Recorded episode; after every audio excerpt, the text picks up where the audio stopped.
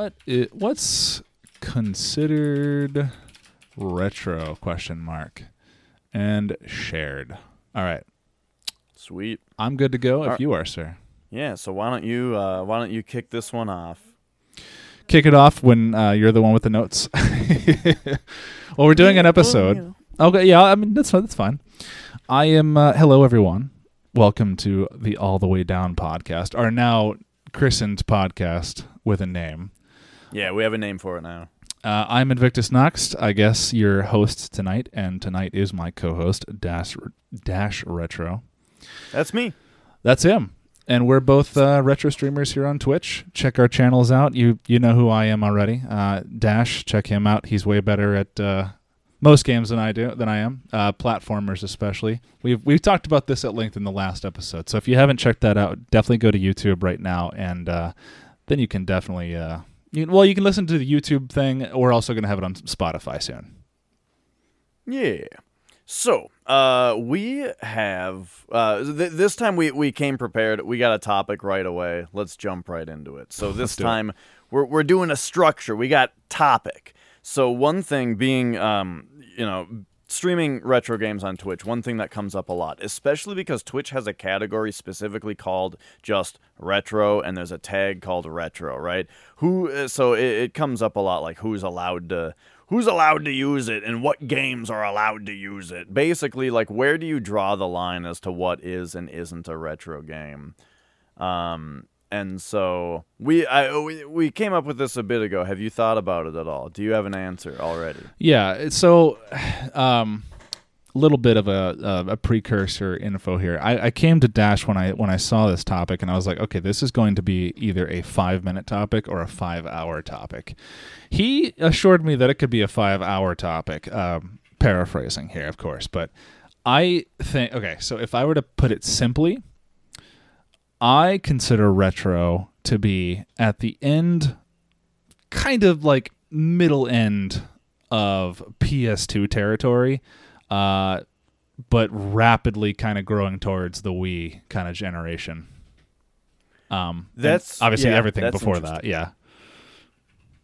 Well, keep keep going as Okay. long as you got. Well, I was gonna say so from PS2, n- like middle era. I'm gonna again big uh, big asterisk because early PS2 compared to like late PS2 because late PS I mean PS2 had a long run. It was the most popular successful console of all time. For has it been surpassed yet? I don't think it has. Almost anyway.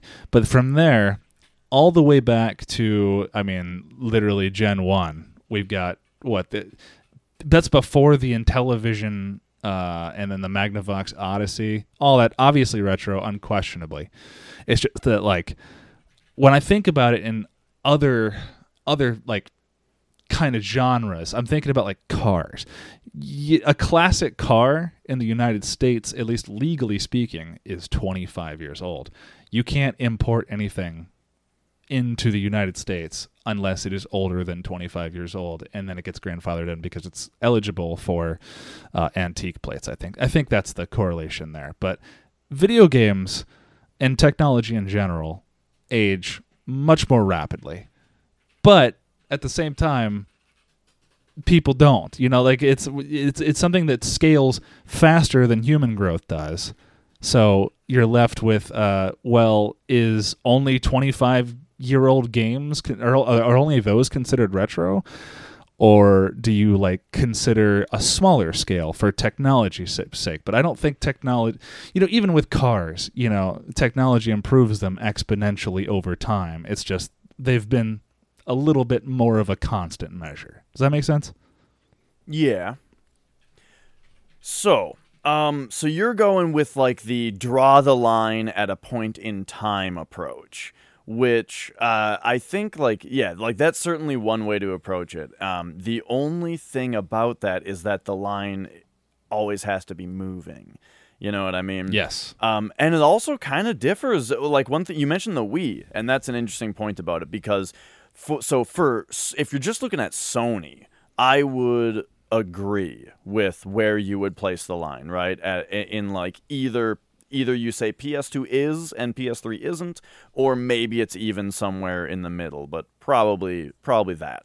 Uh, but then with Nintendo, I I feel like the Wii is retro, even though that's a generation later. You know what I mean? Mm-hmm. And then if you look at Microsoft, I don't know if the Xbox is retro. Is it? Maybe. I, I- like I question it. I think it is.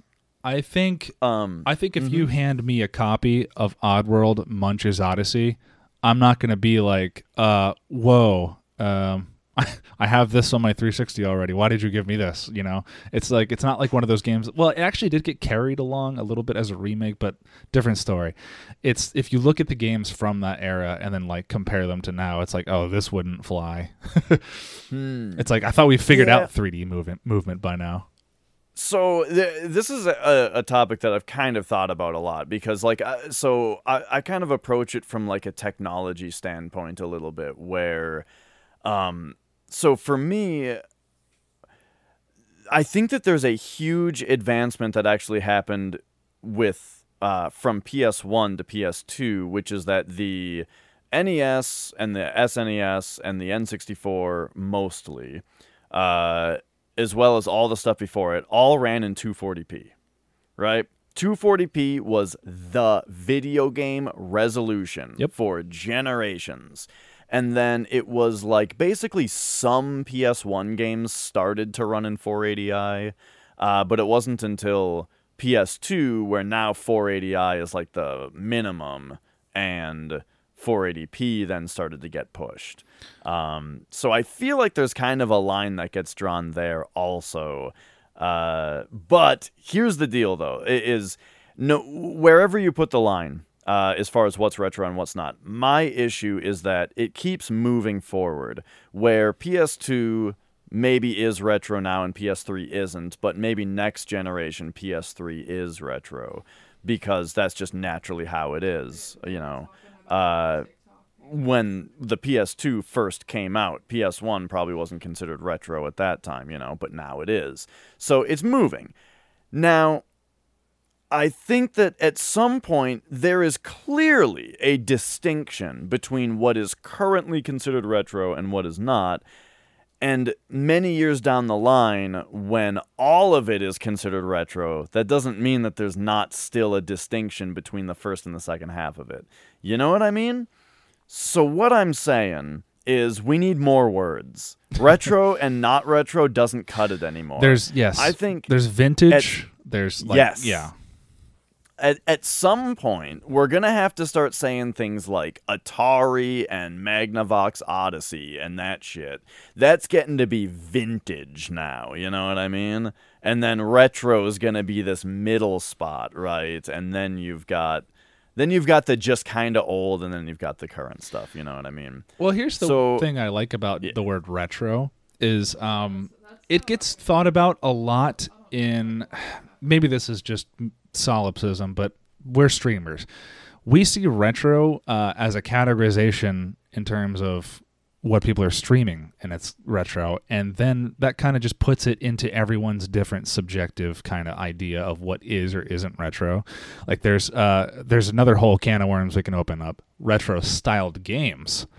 People will stream in retro is playing games from last year just because of this actual style of them but i like that retro is like an umbrella term because you can it's going to make old people like me mad because when you say the wii is retro you go dude like that was last christmas Right. that was like, like, I, I always say that you know the Wii was the first system that I bought launch day, and now that that's retro, but I was old enough to buy it launch day when it came out. Ugh, you know, okay Mario Galaxy is ten years old, dude. so so you mentioned generations though.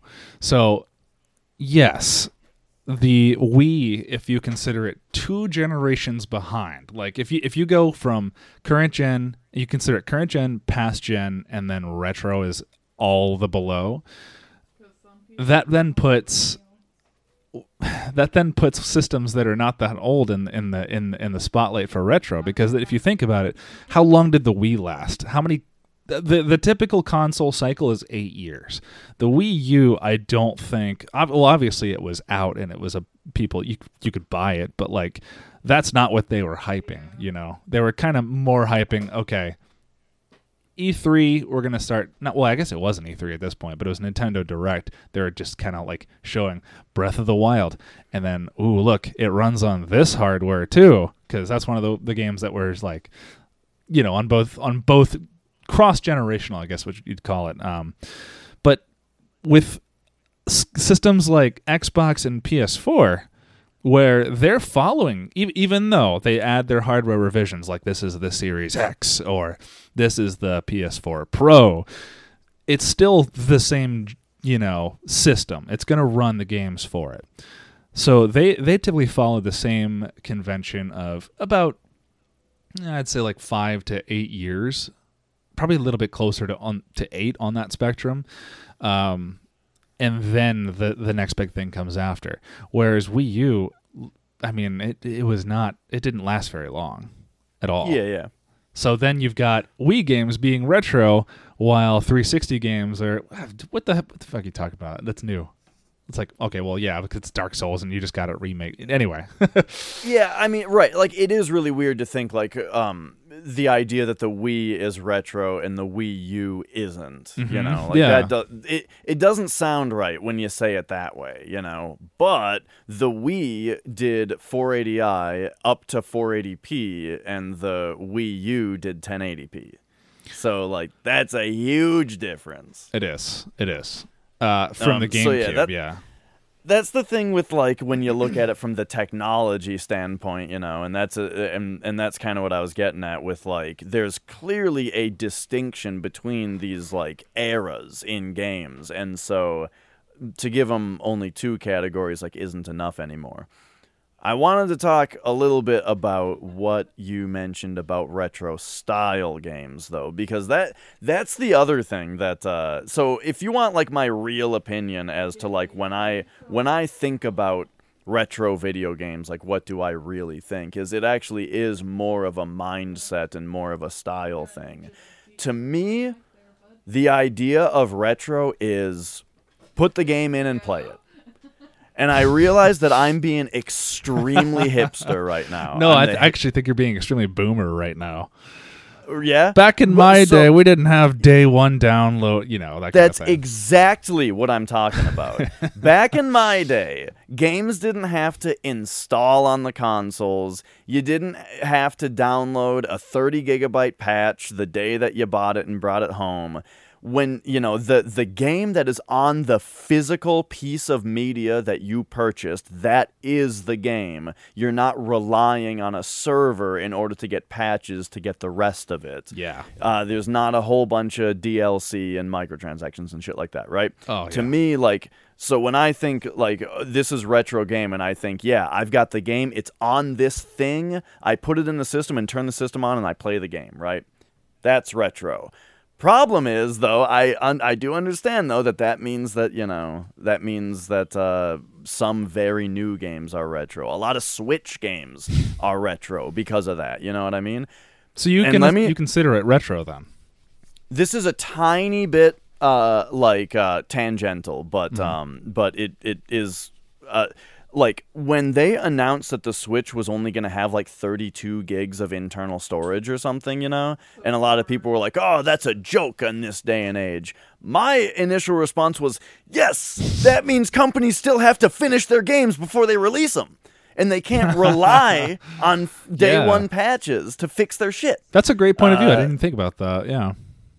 so uh, so yeah, I, I under like you gotta understand. I'm not trying to tell you right now that the Switch is literally a retro system. Yeah. Uh, but it does have an infrastructure that supports that feeling that I like of you know of the the put the game in, in and play it mentality works on Switch, and so as a retro gamer, I really like how that system works. You know, You know what I hate though? Um, hate though about the Switch putting games into it. It- yeah, That uh, that the flap. flap. Yeah.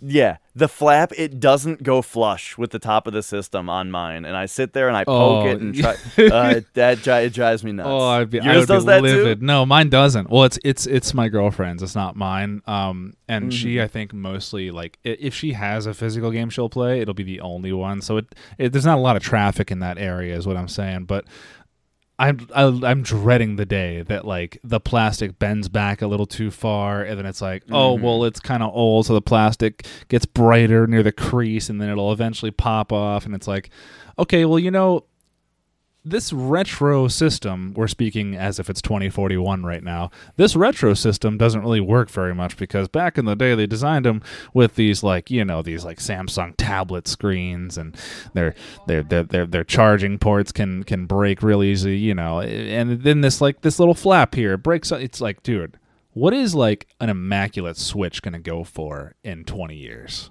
That's what I'm Uh, curious yeah. about. Also, as far as weird things about putting the games in, the label faces you Yes. when you're holding the system. That's weird. It Uh, I I like it for marketing's sake, but it goes Mm. against every and like every technology uh, asterisk uh, insertion type I've ever gone with because you always want the data side facing the thick area of Yeah. the machinery because that's most likely where the reader is going to be facing. Exactly. And you know what other system has that exact same problem now? Is the PlayStation motherfucking 5. that system has the disc uh, slot on like the bottom The of bottom, it. yeah. If it's if if it's uh, horizontal, you know, the the disc slot is on the bottom half of it, but the labels face up. And so if you have it sitting vertically, the the disc slot is on the right side of it and you have to put it in with the label facing left. The first few times I, I, I put discs in backwards because of it. Because yeah, it's it's So the label Just like faces if if you laid it flat, it faces up. That would kind of make sense. But if you have it Yeah. horizontal, which they themselves recommend for cooling efficiency, you mean vertical? yes, sorry, vertical. They Mm-hmm. recommend it vertical. You have to hold it to the left. But I'm trying to think of the way that the body is shaped. It doesn't really kind of Oh, the body is shaped like a fucking nightmare, dude. Well, it's uh, it's yeah. like this wonky, wobbly ass thing. Yeah. That yeah. So it's it's like it's like a tower, right? But then one side of it has this weird tumor. Uh, that is the disc slot. Yeah. And uh, and but it yeah, it's on the right side. So you would expect the label to face right, but it doesn't. It goes the other way. So yeah, yeah, yeah it's But it's flush though, right? Or well, no. I'm I'm looking at a picture of the body right now. There's kind of like a beveled edge, like a chamfered uh, edge coming towards you. So yeah. putting it in and yeah, It's really weird to put discs into this system. I've never considered that that that nitpick I have with disc-based systems. I guess that is weird. I, I've never I've seen a PS4 or a PS5 in person once, and it was behind a Target display case. So I mm-hmm. Yeah. Uh, I didn't hate it as much in person as I thought I was going to.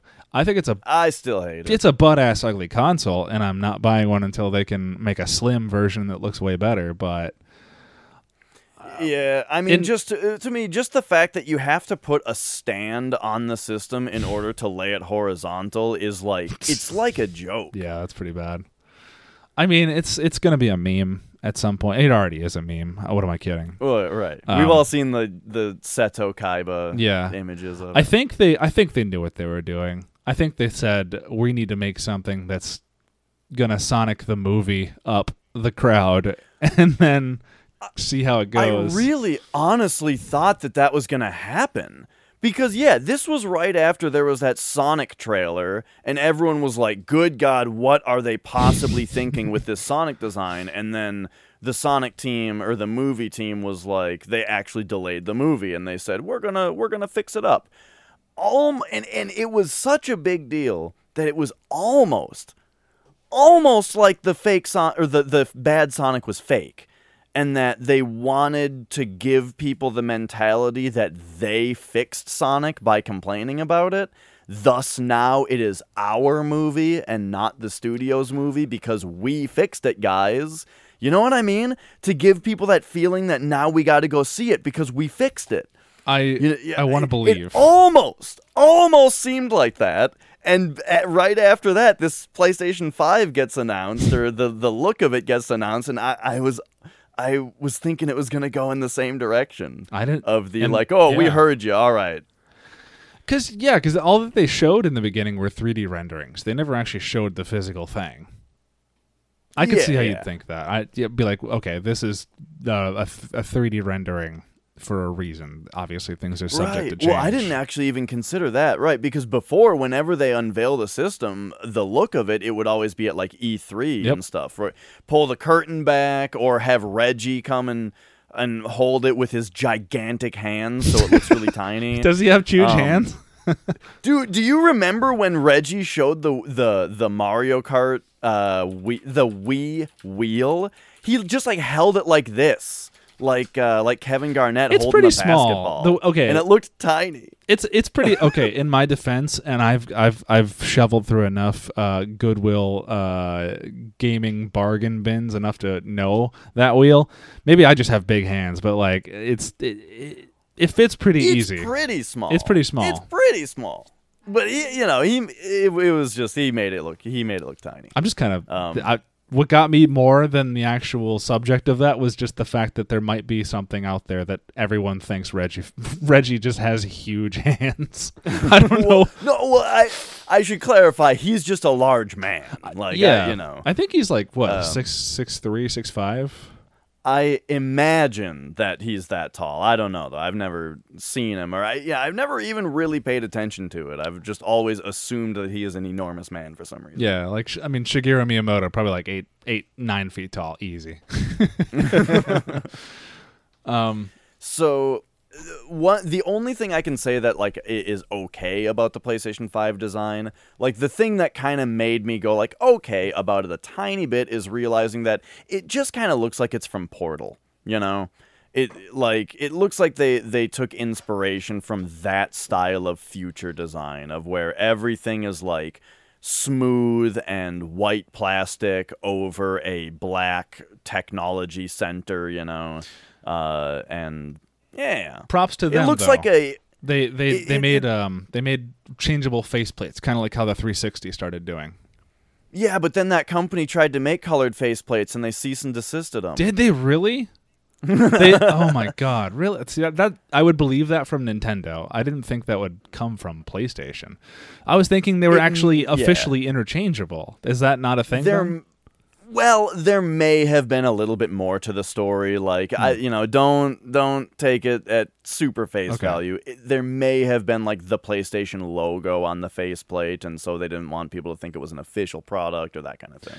Might have just been something like that. Right, but but uh, coming back to what you were saying about the Switch, you were saying it's basically the system you want to buy if you want to play retro styled games.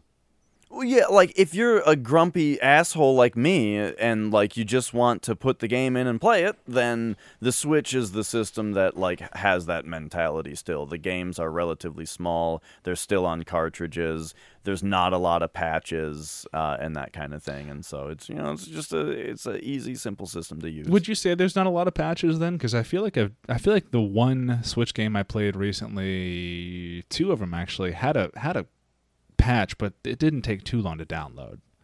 But I right sure like how they're going to be what it was. small even you know Yeah. like when when you do get a, sm- a, a patch on a nintendo game they're generally really small now let it be known though like it might it might depend on the game also right like i'm not playing you know they released like doom 2016 on it Mm-hmm. right or or like god forbid let's say a call of duty game comes out on the system uh, and they have to like patch that a bunch right those might be big patches because it's fucking activision you know um, i play mostly nintendo games on the switch so you know Can we? T- it if- might just be a Nintendo thing. Yeah, if we're gonna talk about, can we talk about retro stuff uh, that seemingly may not be retro to everyone? Have you ever played the? This might even be just a DS game, but not even a 3DS game. Call of Duty Modern Warfare on the DS. No, It is fantastically awful. I, I'm trying to remember the name of it though. I'm pretty sure it's just- it wasn't. I'm pretty sure it's just Call of Duty Modern Warfare DS or something like that. It, it was definitely It- the it- Modern Warfare universe. Okay, it might have a, a subtitle on it because, like, I know when they put like World at War on the Wii, it had it had some little subtitle on the name to be a little different to like differentiate it, you know. Um, hmm but but yeah, yeah. Either way, though, uh, no, I've not played. it. I did. I watched the Scott the Woz video about like all those Call of Duties, though. Mm, yeah. the DS ones and the Wii ones and all that. I haven't They seem pretty awful. I haven't seen that. Um, but I am looking at Call of Duty for Modern Warfare, the you know the original thing. Uh, it doesn't list 3DS, so it probably does have a, a, a different subtitle. But um, essentially, imagine not on 3DS, mind you, but on I, I played this on my DSi, so I know for a fact it's a DS game. Uh, it, it's a first-person shooter game on the DS, and you use the stylus to as if it were a mouse in in a like a mouse and keyboard game, and the game itself. I'm telling you, probably the okay, probably talking it up a little high here, but I get I got the same vibe that I got when I played uh, GoldenEye as a kid because it was one of those games that if you have other friends with DSs nearby, you can broadcast it to, and they can play as like kind of like how Mario Kart you you would have to be like a Goomba or whatever um, if you didn't own the game, but if you own the game, you could pick whoever you want, but you could still play it with everyone. I love that feature. But they had that with the Call of Duty game. And uh, me, my girlfriend, and her cousin, and I think one other person who might have been in the house at the time uh, where we were hanging out, we're all just sitting like around, just like maybe maybe I was the only maybe I liked it because I was the only one who was doing good in it. But you know, it was it was predictably terrible, but it didn't handle anywhere near as clunk as you'd think it would. And Oh, dude, yeah. I would consider I would consider that not retro. You don't think the DS is retro? I think the DS has plenty of uh, retro software, uh, and I'm a little bit. But see, this is this comes back to objective point of view here because I mostly skipped the DS and 3DS generations. Like I, ever since I stopped playing handheld games, which is the majority of my gaming as a kid, um, and built a computer, I'd say, and got like the PS2 era, I pretty much was out of handhelds altogether. I missed the PSP. Regrettably, I missed uh, well, I mo- both, but the Vita as well. Um, and I didn't really do DS stuff. I tried. I bought a DSi, and then I got uh, Pokemon Leaf Green because I wanted to play red version but in HD graphics. Uh, it lost my attention. Wasn't a fan. Um, sorry, that was on the DS Lite that I bought after. DSi I bought Diamond. That no, I'm sorry, Platinum, which is Platinum, Diamond, and Pearl. That generation of Pokemon didn't hold my attention. So I didn't I didn't really do any mobile kind of gaming around that time. So that span of time in my head may be smaller than most. It's it's I know the DS has been around for a while and pretty much by anyone else's metrics it would be considered retro. But what's some games on the DS you would immediately go, "Oh, that's that's old school," you know, like if you were to play it now. Uh, like Castlevania, Dawn of Sorrow. Um, you know, Mario 64 is on it, so uh, you Well, know, you, got that. Yeah. that game is always relevant and also retro. because shit's yeah, always like, being done to it. Or there's uh, like Super Princess Peach, you know. Uh, yeah, like the, I think about DS, and a, a big thing of that is like the the resolution is smaller than it is on the 3DS. Where when you play a, a DS game, it's got like it's real chunky, right? Like it's got that aesthetic, which I love. Of like it's 3D, but the pixels are still pretty big because the resolution is down where like the N64 was, you know. Uh, and so when you look at a, a DS game's graphics blown up, it looks like an N64 game or something. Well, yeah. It looks a little better. It looks, you know, it looks a little better. Um, but it's that it's it's so old school. its resolution is pretty this pretty much the same, isn't it? Like it's not it's not 240p on that bottom screen, but it is nowhere near like 720p. Oh yeah, it's it's more around the 240 kind of range. Yeah. I don't know exactly what it is, but that's that's what I'm telling you is that you know when those games are three or when you look at a DS game, it looks like a either a Game Boy Advance game or you know an N64 game or something as far as the the pixel size versus the 3D polys and that kind of stuff. And I, I think it looks super old school, uh, and I really like how it looks. I wanted to respond to what you were saying about Call of Duty and how it handles. Do though. it. And and this also goes right in with uh, with like talking about the 3D look. so my game on the DS, very similar to that, was Metroid Prime Hunters. Oh, okay. That game, oh man. So the thing was, that game sold me on the DS before the DS even came out. The if you bought the DS right away, it came with a demo of Metroid Prime Hunters. And uh, and at the time, man, it was just the coolest thing in the world because you got to remember that the Game Boy was a system where, except for a couple exceptions, uh, if you wanted to play multiplayer with somebody, both of you had to have a copy of the game and a link cable. and you had to have a link cable. Uh, and for a third person, they had to have another link cable, and so you had to have everybody had to be tethered together. And the official, the official link cables were like three feet. Oh, they were tiny. or something. Yeah, But they did So- allow you to to daisy chain, like he's Well, it was not daisy chaining, but add that additional link to it for up to three, four people. And I thought that was Yeah. cool, but I never got to use it. I still own my original link cable for my Game Boy Advance, and you're right. It was I, when I pulled it out, it was like I have a link cable from my Game Boy, like DMG, that will still work because it's the same port. Um, and it was like much longer, and it was aftermarket, and I was like, why would I not just use this? I'm gonna use this. Yeah, yeah, yeah. The Game Boy Advance one, that, like you said, though, it has that port for a third person to plug in on Mm-hmm. Yeah. it specifically, and a fourth person. But yeah, the idea of having uh, uh, three link cables and four people with four Game Boys, all with a copy of a Legend, of, the Legend of Zelda: A Link to the Past slash Legend of Zelda: Four Swords Yeah. on the Game Boy Advance. It was Minish just so Cap, they can play Zelda together. I'm pretty sure. Nah, it was Link to the Past had Four Swords with it, Hmm. and. I I like I don't know if I, I bet less than 0.1 percent of people who owned The Legend of Zelda A Link to the Past on Game Boy Advance actually were able to play Four Swords. Because who the hell has that setup, you know? Who the hell has three other people who have it? They all got a link cable. They all got together to play it. Maybe you did out there, but you're the 0.1%. You're the I'm telling you. You're the people who uh, probably actually attended a LAN party, had enough friends to do at a LAN party back in the day. That was not me. So here's what I'm getting at is now the DS comes out and first of all communication between DSs is wireless now. Oh, yeah. And man was that absolutely revolutionary because not only is it like it's wireless, yay, it, there's there's freedom from the cables. You don't have to have a cable anymore and it feels it, you so, and so you don't have to be three feet from the other person. You're not tethered together. There's not that problem, right? But also, it's a device that you don't have to buy. You know, the, it's uh, you, you've you don't have to buy the cable anymore. So that was awesome. Then the other thing that they did was download play.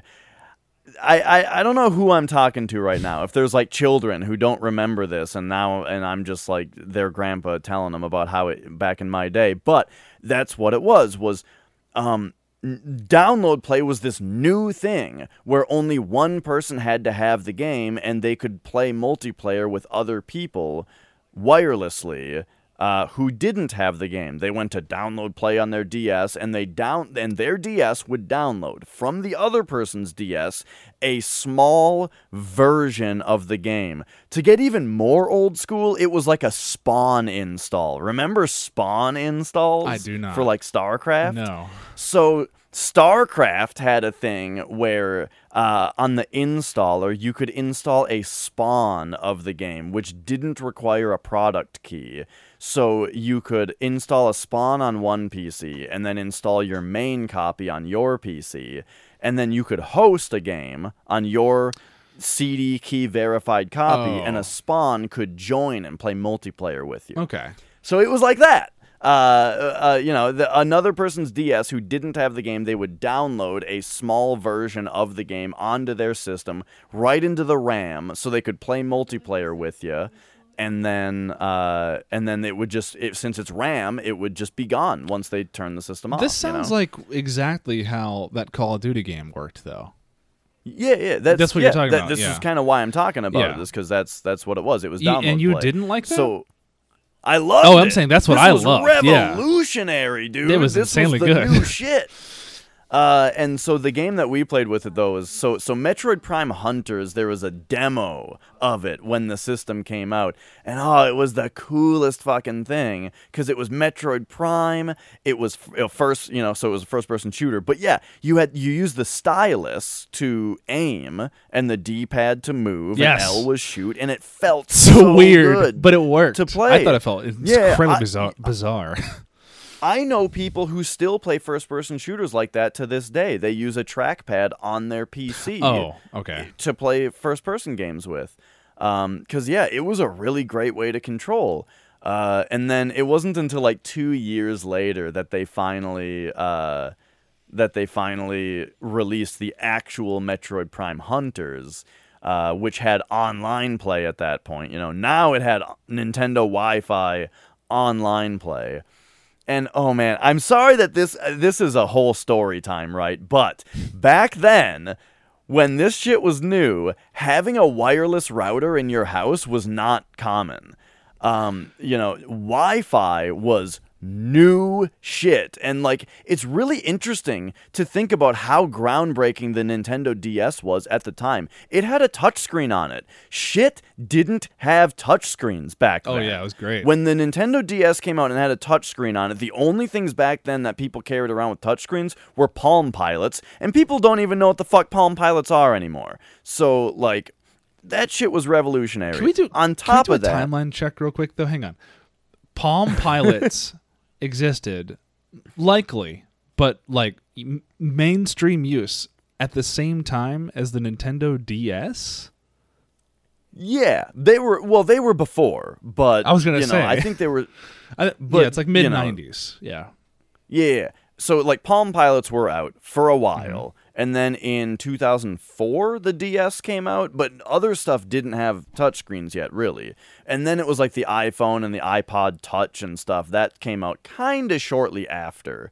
I feel like, I think, I don't know, but the point is, it was pretty damn groundbreaking to have a touchscreen on the DS, uh, especially at the price point that the DS was. But then also, it had Wi Fi, and back then, Wi Fi was not something that people just had in their houses.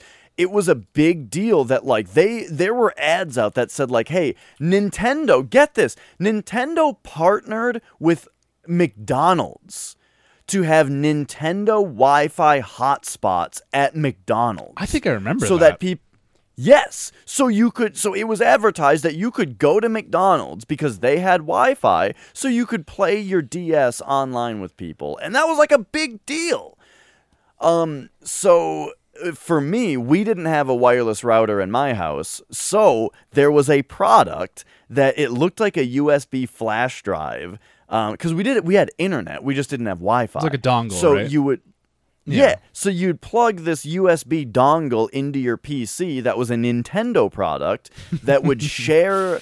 It, it had its own Wi-Fi signal that would share the internet with a connecting DS. That's nuts. And that's how I played Metroid Prime Hunters online with people, and I had a blast. I had a blast. The number one guy. His, shout outs to I Eat Poo. He was number one on the on the Metroid Prime Hunters uh, leaderboards until Action Replay came out and ruined everything. Then Action Replay came out and everyone was invincible online, Yeah. and you know it wasn't like there were patches for DS games, so we weren't oh able to. Oh no! And they didn't even go back know. and, and try to fix it.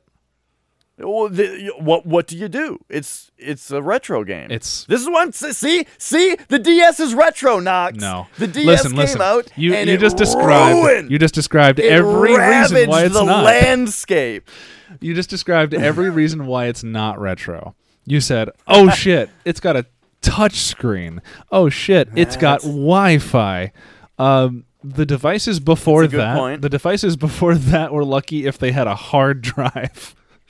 It's a good point. So That's a good I would point. say that's that's generally why that's my cutoff. It's like okay, PS2. Uh, you could buy you could buy the Slim and it would have uh, an integrated network port, but you know what it wouldn't have? It wouldn't have the hardware on board that the PS1 or that the PS2 had to essentially run PS1 games without, as far as I know, I'm talking on my ass here, mostly not emulation. Um, like it puts it, it puts it through its own like upscaling, obviously not upscaling, but like it's running at 240p, but I think it will run PS1 games at. F- well, PS1 games had 480i anyway. But my point, Some my them, point. yes. It's you. I'm thinking about a PS2. Uh, If you think about it in terms of the Game Boy Advance, a generation earlier, which is the same time as PS2, you get Mhm. exactly what you said. Four link cables to play on a Game Boy Advance versus Wi-Fi. Um, a whole new method of propagating information uh, that that most people didn't even have in their homes yet seems pretty fut- a futuristic leap to me. Now, if you look at the gameplay, though, even the gameplay alone, the DS and the Game Boy Advance, insanely huge jump. Like the, the the Game Boy Advance had minimal ability to actually process and render 3D graphics. Um, I'm thinking like Tony Hawk's Pro Skater. Uh, I think there was a Spyro game that did that too, but I'm probably mistaken. Either way, it couldn't do anything close to what the even the early DS did, which I think technically was even like less well specced out than the later normal Nintendo. D- like, oh my god, we we don't even need to get into Nintendo's crazy DS line naming convention, like new 3DS, Oh, right. uh, you know all that So stuff. th- three, yeah, yeah. So DS 3D or, or Game Boy Advance 3D, like the Tony Hawk games you mentioned, because those it was like the the environment was 2D, but it was isometric, right? And then yeah, it was just like the player models though were 3D. was it and isometric? that- I thought it was actually Yeah. full 3D from what I saw. I think I saw a screenshot from Kotaku um, that I that I was really impressed by. I, th- I thought I saw footage. I'm I mean I'm going off memory here, but Okay.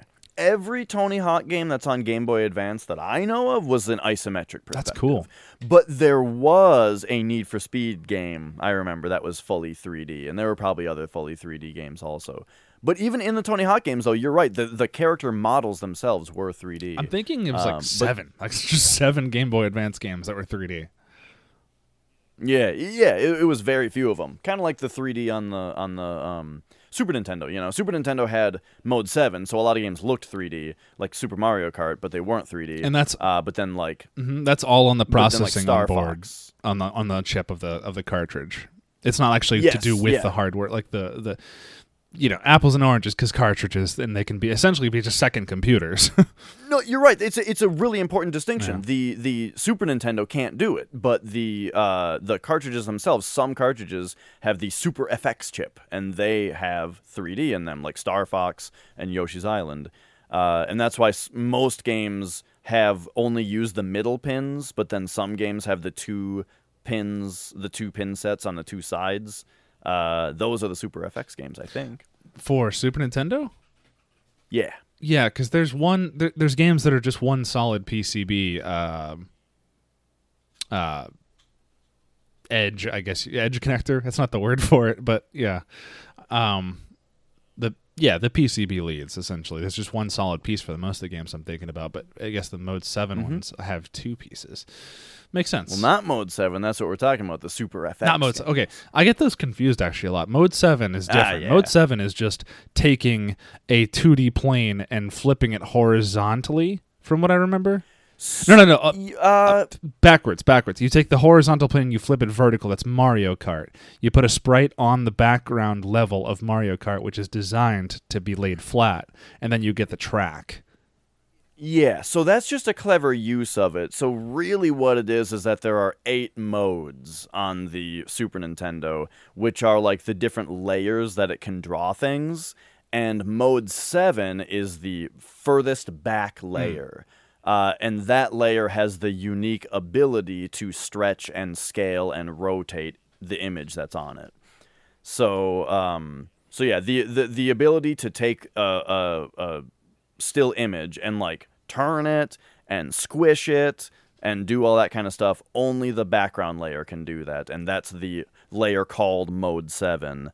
Uh, because the layers are called modes, and it's the eighth one, and so since we're starting at zero, it's Mode Seven. Oh, okay. and then yeah, that makes sense. and then if you just cleverly if you cleverly use your scaling and your and stuff you can make it look like a mario kart track What other uses did they have for that though? I feel like there was definitely a few other games. Um, uh, tons of stuff like in in you know a- any time that you saw something that like went like wow wow you know like that kind of stuff on the on the uh, like, Like the uh, the on the Bowser fight at the end of Mario World. yeah, I was gonna know, say Mario kind of World like has that scaling. he like flies at the screen. You know, in Contra Three when there's that plane at the start that flies at the screen. I haven't you seen. Contra, but I know what you're talking about with uh, with Bowser now.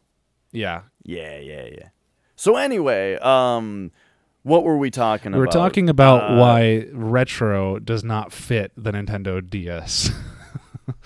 Uh, well, so okay, so besides games that use the touchscreen, I feel like the gameplay, like if you take like Castlevania: Dawn of Sorrow, that plays just like a Game Boy Advance. game. Absolutely, because it also plays like the PS1 game, as far as I understand. I actually own Yeah, the the game, but PS1's gotten pretty yet. retro. Yeah, well, the PS1's definitely retro. Um, Mm-hmm, God damn, like PS1. Me- I was I was listening to um another podcast talk about like how Crash Bandicoot essentially was needing to take advantage of way more horsepower, but Sony had a library file or something that they said, "Hey, you have to program your game based around this library." And appa- apparently, that library file was so poorly optimized or something or another that essentially they couldn't use about like 80% of the available horsepower of the PS1 to draw polygons. Like it was just the way Sony's Oh. framework had it. Um, made it so that they had to figure out, okay, well, we can't do an open 3D world like we want to, so how are we going to do it? Well, uh, we could make it so the character is, you know, has to come back towards the screen for some of these levels, like Crash Bandicoot he does. Uh, and that way you get to see his crazy cartoony face and it shows off the polygons there. And a lot of the polygons in the maps, I think, are actually mostly just Crash and his animations.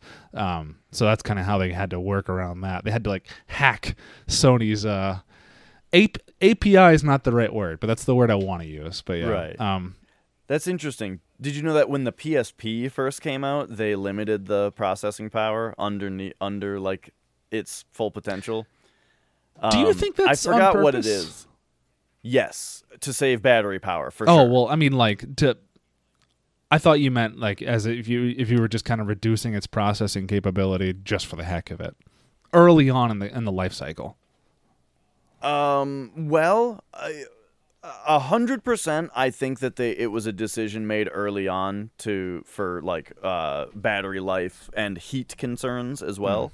Um. But then yeah, later though, when they wanted to, when you know when they wanted to make the system a little bit more exciting.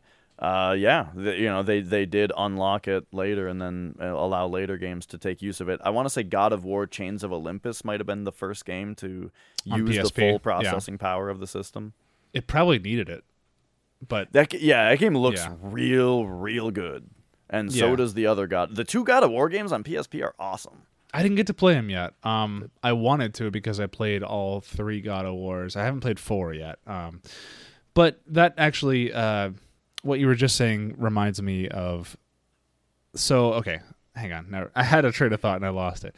We uh, one subject ago we were talking about the DS and why it's not retro to me. Uh, but we're talking about after that. Fuck. Where? Damn it! I've totally lost my place. I think we should maybe try to wrap up the what's retro discussion. Okay. What's the what's the latest you consider retro? Because it's definitely gonna be later than me. Um, I don't know, man. I, PS2, I think for Sony, and Wii for Nintendo, Is retro? and uh, yes, and uh, Microsoft. You know what? I just don't know enough about Microsoft to say. So, uh, so I yeah, I just don't know. I was a huge fan of the first of the first first Xbox. Not a fan of their naming conventions because I can't say the Xbox One.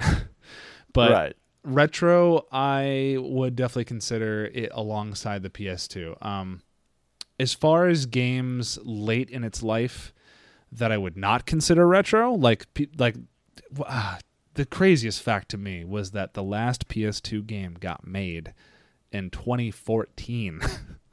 Like the PS3 was Oh, out. Right, yeah. It was like It it was, was- it was probably like FIFA, right? I think it was exactly FIFA, and I think it's because FIFA has so many fans in South America, and I want to say that game might have released in South America exclusively, if not Europe and South America. And I didn't really understand it until I heard uh, just digging into some history um, about EA.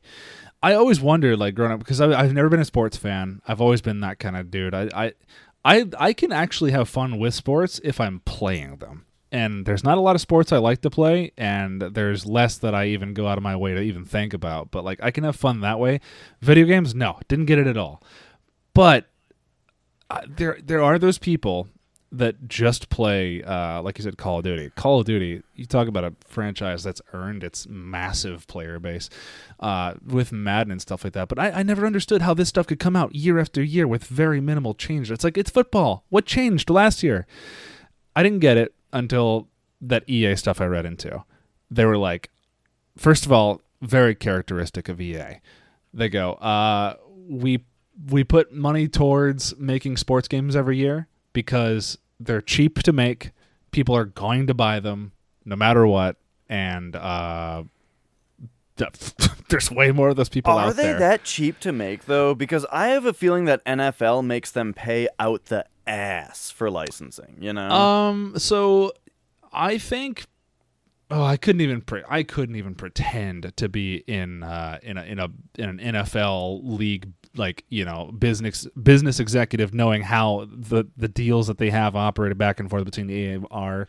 I couldn't pretend to, to know any of that. But like, if it was even remotely what I think it's going to be like, I. I they're gonna both parties are gonna come out making a fuck ton of money. I don't see why they wouldn't just be mutually be okay with it.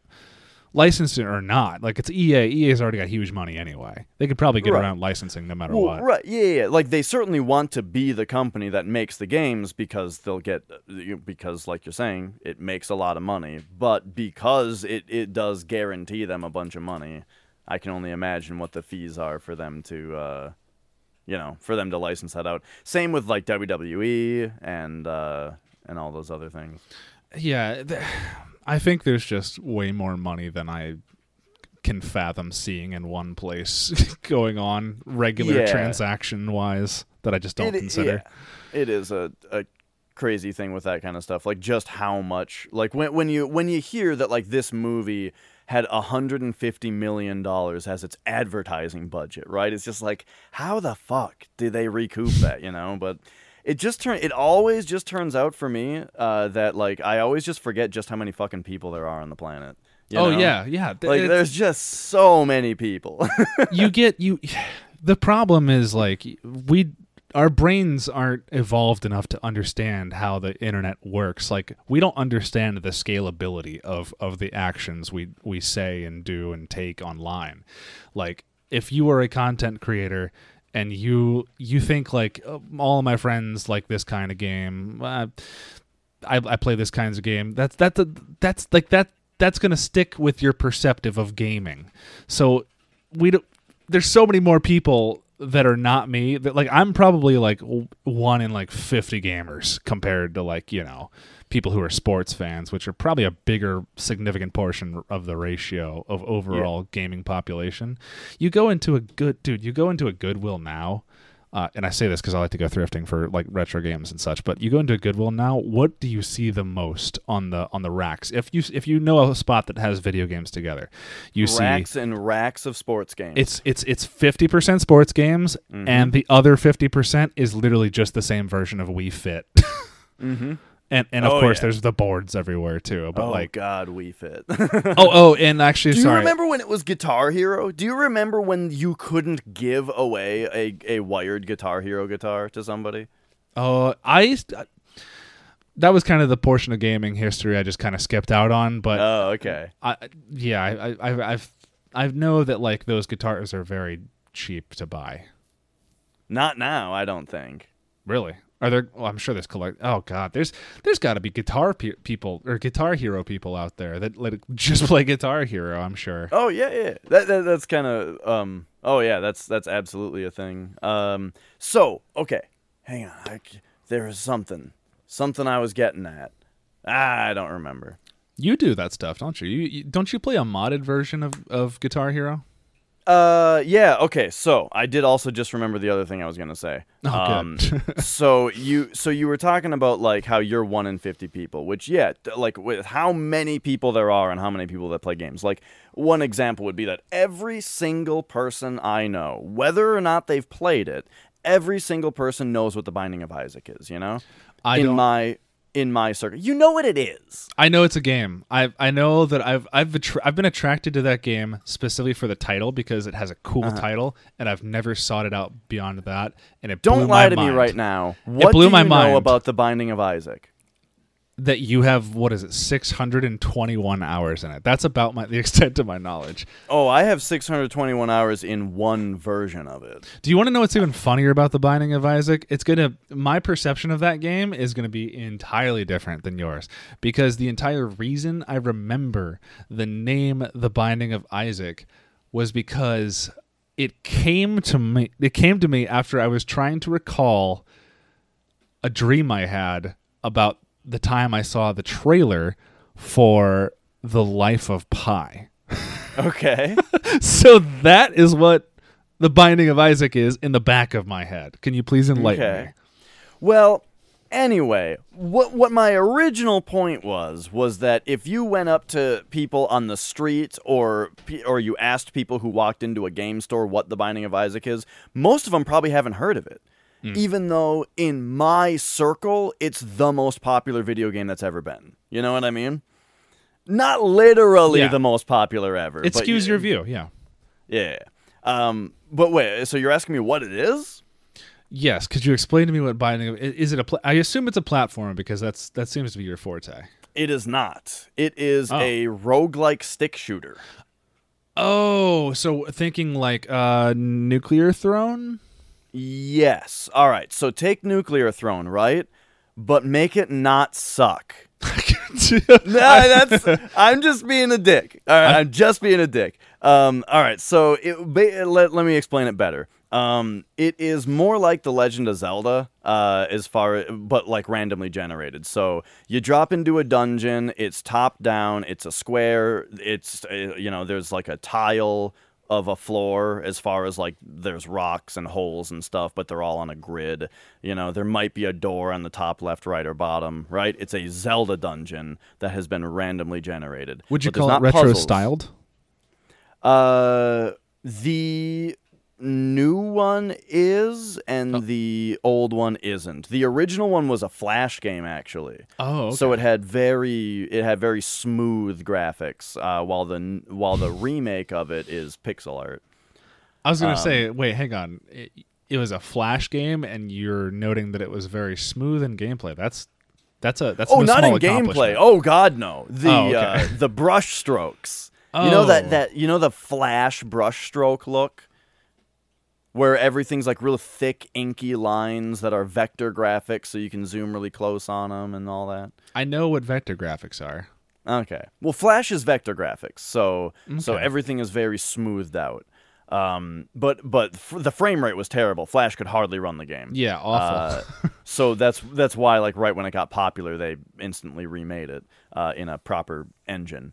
Um, so i so you drop into a, a, a Zelda style dungeon where you know there's different rooms that go uh, that go on a grid, uh, and somewhere on the room. Oh, and you are a little boy who fights demons by shooting his tears. So he is a crying boy that fires projectile tears.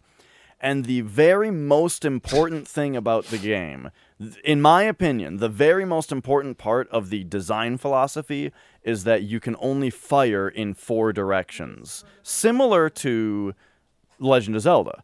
Uh, you know, in, in in your bow and arrow or shooting your sword. Have you played um, Shock Troopers? No. It's um I won't say it's super unique, but it is it's an arcade game. It's a SNK Neo Geo arcade game. I don't I'm not sure if it was an SNK developed game, but either way, it's like that. It's where you're running and gunning like up a it's like a you can kind of consider it a shooter game, but you're running and gunning, like getting behind cover and going around and you can shoot in different directions. I want to say that game had eight-way directional shooting though, but you're saying four-way is important to the way that this game works. Absolutely. Uh, so you go through the rooms and you fight monsters, right? And these monsters might, you know, they all have real, real, like, so when you ask if it's retro style and you're asking me, stupid hipster with my dumb definitions of the word, absolutely, because it's a, it's video game as shit when you're playing it. Like, uh, all of the enemies have like these really distinct looks to them so you really quickly like memorize the way that they behave right here's a guy that just kind of wanders around and doesn't do anything right? Here's a thing that sit that that floats there and it shoots at you. And that's important. It shoots at you you know what i mean? Here's a thing that looks similar but a little bit different and instead of shooting at you it shoots a little fork that goes around you. Oh, so Oh, you get hit if you move you know what i mean? It's a it's And a zig or so- situation. Right. And so, or, or there are enemies that like fire shots just in different patterns, right? And so, all of these different uh, enemies are just the way that you engage all of them, you, you just have to like really quickly visually identify that's that guy, here's what he does, and then you kind of have to know how you're going to move in order to take it down without getting hit, you know? You And wouldn't call it a that- bullet hell, would you? No. Um, there are certain like bosses later in the game that fire a lot of projectiles and get a little bullet hellish, but I would not call it that overall. Yeah. Really, it's that you go into a room, there's like five enemies in it, some chase you down, some shoot at you, and you take them out, right? By shooting tears at them. Now, here's where it gets real good though, is that normally you just shoot bloop, bloop, bloop, you shoot shots, right? Um, but there are like 500 different items in the game that you can collect that change your character. So some of them are just a damage upgrade, some of them just increase your rate of fire. Uh, some of them increase your speed, right? But then there's stuff like there's an item that makes it so that now instead of shooting tears, you throw up a ball that explodes. And now that's your character. You do that now. Let me ask: Um, the story of the game is it related at all to the biblical binding of Isaac? Yeah, it's because like a you're mo- just a little crying boy. yes, it's like a more modern take on Oh. it, where you play as a boy named Isaac. Who, you know, it's actually kind of weird to describe the story of the game without spoiling it because okay. it's one of those things that it's like, well, it presents it to you this way, but the more you play it, the more you kind of figure out that it's actually this. You know what I mean? So what what I'll just tell you the the setup is is that it's a um it's a boy who lives with a single mother. His single mother hears the voice of God telling her that she has to sacrifice him. And so he jumps into the basement to escape. And now the game starts and you're in the basement and your ultimate goal is to defeat mom. I get this. This is I remember this now, and that's why this seemed so familiar. Um, well, not this, but have you seen the game Little Nightmares, or at least Little Nightmares Two? I've Mm-hmm. I, I've only seen gameplay of two. Uh, my friend Cole uh, streamed it, and it is adorably, incredibly depressingly dark. But it's it seems to be that kind of vein where it's like, oh, something really scary and, and like traumatic is happening. Let's get let's escape right now. It seems like that is kind of a similar theme. Yeah, and you said the word adorable also, which that's a big thing with Edmund McMillen's art. He's the one who uh, designed Isaac and did the like the visual design of it as well. And his whole thing is is cute and gross, you know, or cute and scary. Uh, and and he's actually said like in interviews that it, it's almost sort of like a back and forth that he does with himself, where he's designing something and he's like, ah, this is like this is too scary, make it cuter, you know, or ah, this is getting a little too gross, make it cuter, you know, um, or this is too cute, make it grosser, uh, and and but anyway, so yeah, a lot of stuff kind of has that vibe to it, right?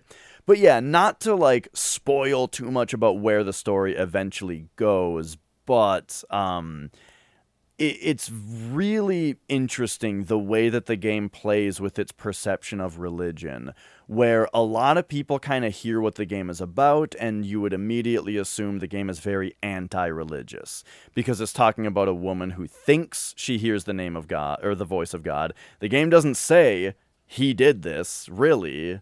Uh, it more sort of just says she heard the voice of God, and how do you interpret that? You know. Yeah. Um, and so a lot of people might think that it's very anti-religious. This lady is trying to murder her child, right? Uh, but uh, it turns out to be a lot more about Isaac's own perception of himself in the eyes of how he sees religion as a as a boy, right? Um, and so a lot of what ends up happening in the game uh, ends up being very back and forth. For example, let me tell you about like my favorite mechanic in the game, especially uh, thematically, is that um, you get a chance sometimes to make a devil deal. Sometimes after you beat a boss, this this devilish door opens up and you go in there and Satan is there and he offers you the ability to trade in heart containers, permanent health for powerful items. So you can literally make a deal with the devil in the game uh, in order uh, to get powerful shit that's very tempting in in exchange for permanent in exchange for your soul or for your life.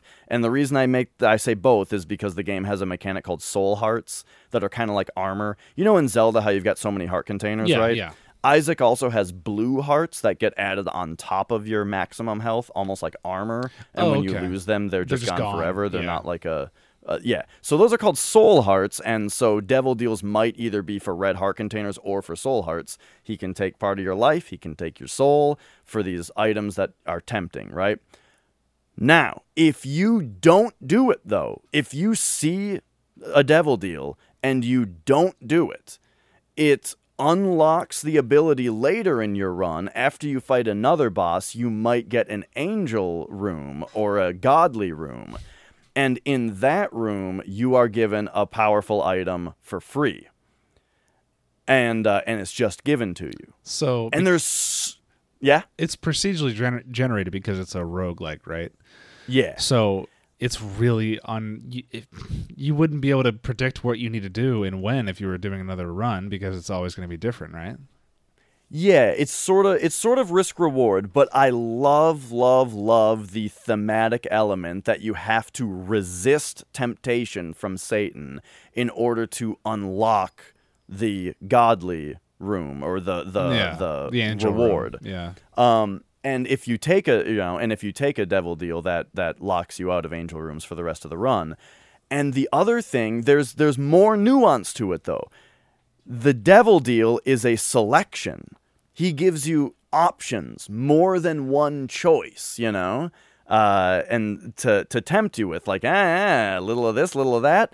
While the angel room is this is the item that you get, you know, uh, and it's free, right? And so it's like it, it's that idea of how God has rules and He tells you how to be and how to live and and all that. You know what I mean? How weird would And that be if we got that mechanic in like Mario? You know how in some levels, if you go to the, if you get enough coins for, I think it's like uh, you get enough coins for a bonus, you get to uh, that slot room, slot machine room. You can just oh, kind Oh of yeah, yeah. gamble and get see if you can get an item for the next round. What if you just didn't kill any Goombas one round, or what if Right, you? right. I wonder if someone could program. Well, Nintendo would shut it down the second someone makes something fantastic. That's just what they do. But mm-hmm. yeah, no. Real quick, Go ahead. They did add later in Angel Rooms. I just I want to clear up in case anyone knows, you know, about this game. They did add like choices into Angel Rooms later, and that kind of ruins that little thematic piece. But that's how it used to be. They least. added choices, like to, so you could choose. yeah, like now sometimes Angel Rooms have two items, and you get your Oh. choice of one of them. Hmm. It takes away that little bit, you know, that little bit of that I really liked. yeah. I, it's it sounds like Uh, it makes you follow an interesting thought process. Yeah, yeah, and and and there there is a lot of stuff in the game that like you know that that does ultimately point towards a, an an interesting balance between you know the good and evil sides of the Bible and how both of them have an effect on Isaac and ultimately it's about how these things influence him you know rather than Yeah. rather than having any like directly anti or pro religious message. Well, this spawned off Oh. of uh, retro styled games. Um, have you heard of? I go to this person a lot for for retro styled games because they play the most out of anyone I know. Uh, but my friend Vegan Tyler started playing a game called was it Loop Hero? Have you seen oh, I've yet? heard of it. So, from what I understand, it's a roguelike that essentially is like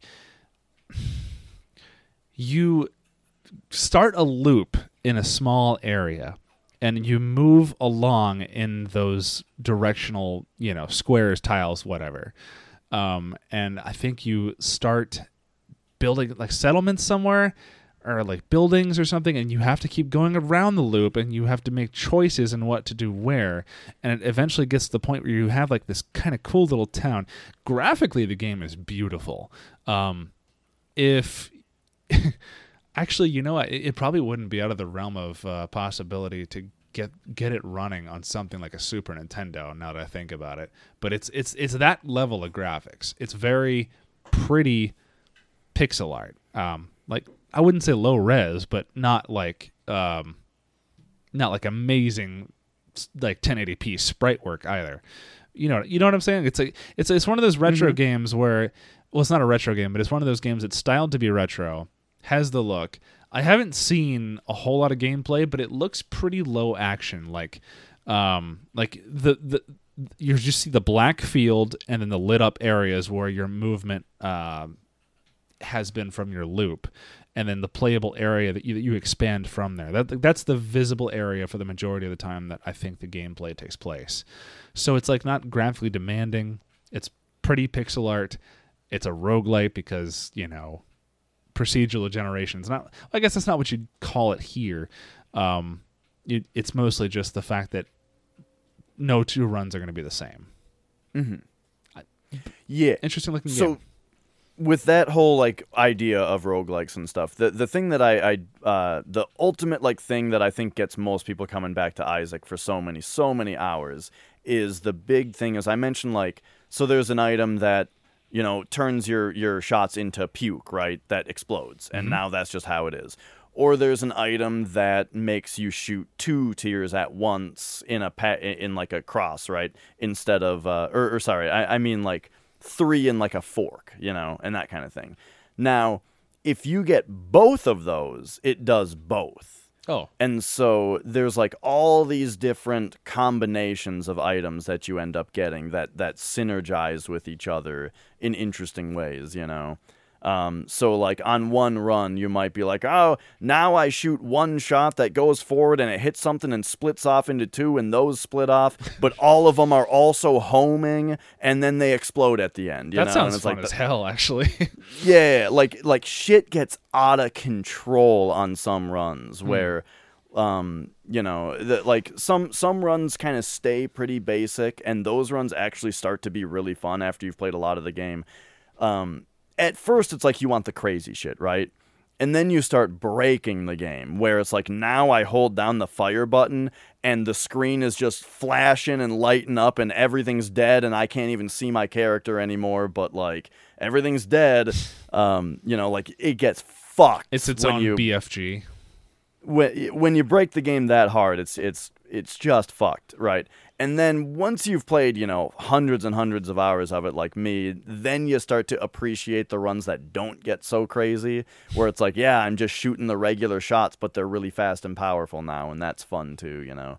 Um, so yeah, it's a it, overall, I, I I have like over two thousand hours of the game. If you Jesus. if you include the Flash version and the remake, and the fact that I've played the remake on PC and PS4 and Switch and Vita. I didn't you know it was even um, out that long.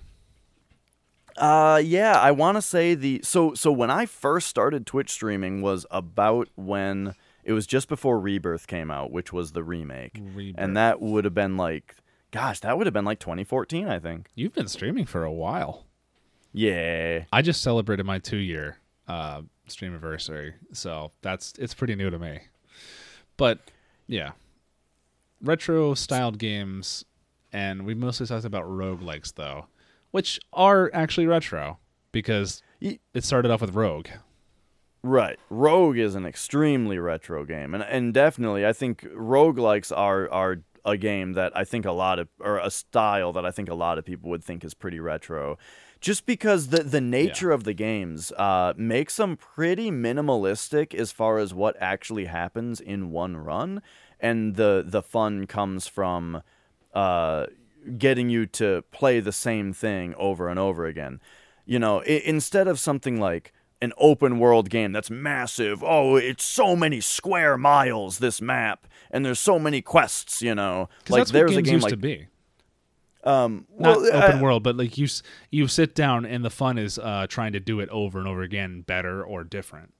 That's exactly what I'm saying. Yes, is that is that a lot of games nowadays have that that they want to impress you with the scale, right? But roguelikes by nature are a lot more retro because it's the idea of you you you fire it up, you start a new game, you play through it, you say I had fun and you're done, you know? And then you maybe you do it again the next day, and that's exactly what Super Mario Bros on NES is like. So for people like me who are not well versed in in roguelikes, what what would you consider like a great intro to start with that kind of stuff? Uh, well, a hundred percent. The Binding of Isaac is great. If you don't like the art style, though, I know a lot of people aren't into the religious themes. They aren't into the cute, gross style and that kind of thing. Yeah, because I think Um, of Super Meat Boy when I think of that. It's the same guy uh, designed it. Oh shit! Really? Okay, I Yep. didn't know that. So, so yeah, Edmund McMillen. Uh, back. Do you were you a Newgrounds kid? I when when I could find it on a mirror that wasn't blocked, yeah.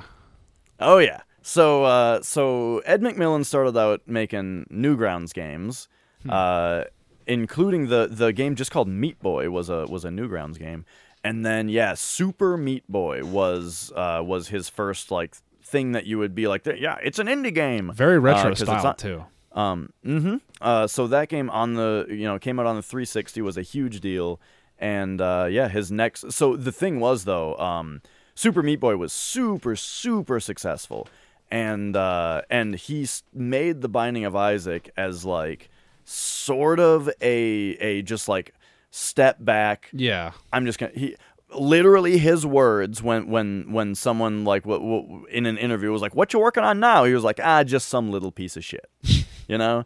Um and then it came out and oh my god now it's even more popular. Yeah. Uh, it's I mean so yeah. I, I I I still haven't seen gameplay of it, but I imagine it's not like Super Meat Boy. It was like a crazy, fast-paced platformer with Ninja Gaiden style wall sliding and all that. Yeah, yeah. It's not that at all. let's just say meat boy is to mario what the binding of isaac is to legend of zelda you know Totally you'll see that, it and you'll be like oh that's a lot like zelda except wow it's crazy you know yeah, I can see that. so you Um, you go by like we're talking like uh, Game Boy Zelda, where you have like the squares system, I guess. Mm-hmm. Gotcha. Yeah, like it's a top-down view in Yeah. a dungeon, and you can see the tiles of the floor and stuff like that. I don't know why I said that. I Uh, guess I'm just used to thinking about uh, the the the Game Boy stuff. It's the same exact thing on the uh, on the NES, right? Yeah. and and So- SNES. So as far as other roguelikes go, I mean, I, I don't think I'm the best person to ask because I don't love roguelikes in general. In fact, if you Same. tell me that a game is roguelike, I think I'm less inclined to like it originally just because I think that a lot of the time randomization is used uh, sort of more lazily than it is as actually good.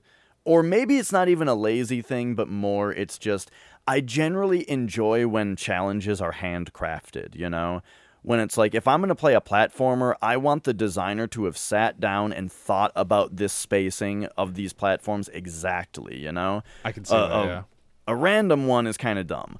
Um, so I think that that problem ends up happening in roguelikes a lot for me, where it's like, eh, this doesn't feel like somebody crafted it, and so it's just all kind of.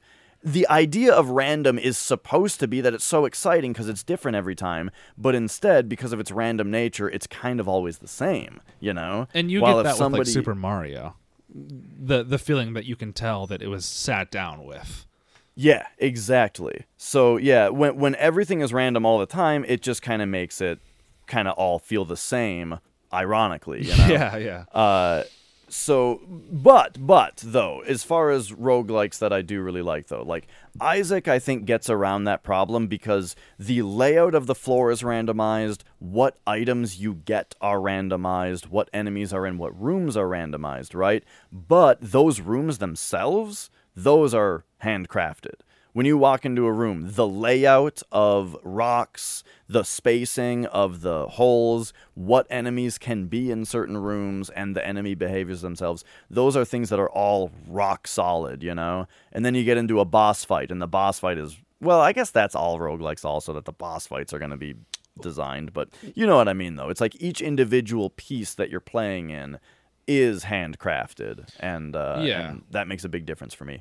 Other than that, though, um, like Rogue Legacy is a pretty good starting point That's as a far as like popular a one for sure, right? yeah, yeah. That that one, it's like uh, it's got a little bit of Castlevania to it, where it's like a platformer um, with melee combat. You know, Hmm. uh, Slay the Spire is fantastic. I've heard that a one lot of would people super love recommend. that one. Yeah. Yeah, so that one is turn based and deck building.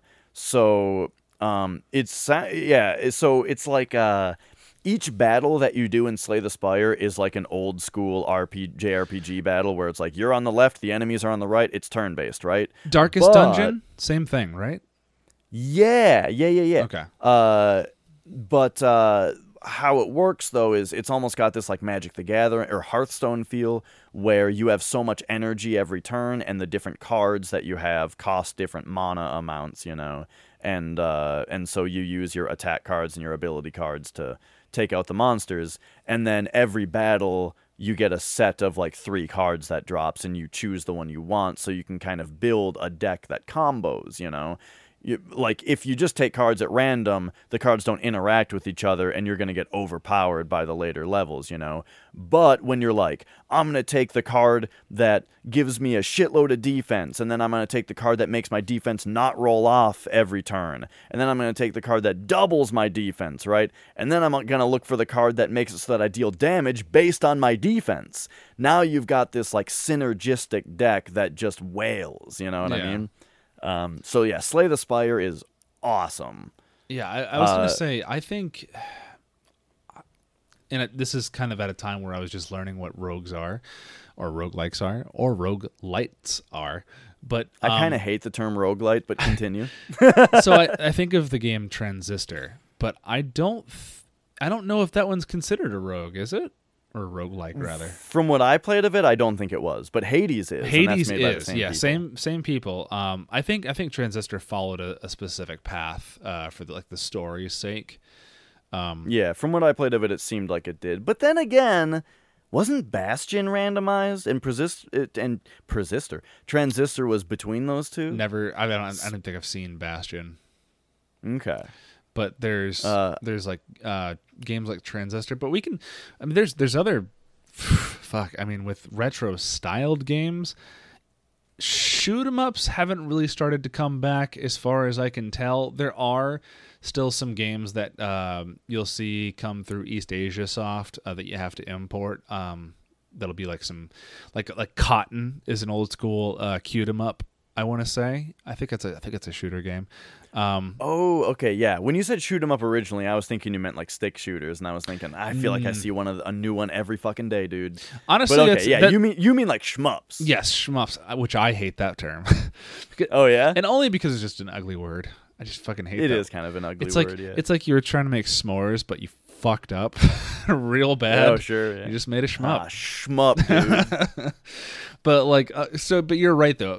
The fact that I said shoot 'em up. If I think about that, what comes to my mind is stuff like uh, is like shock troopers, Ikari warriors, stuff like that. Or you're on the ground in a top-down environment, going moving around and shooting that way.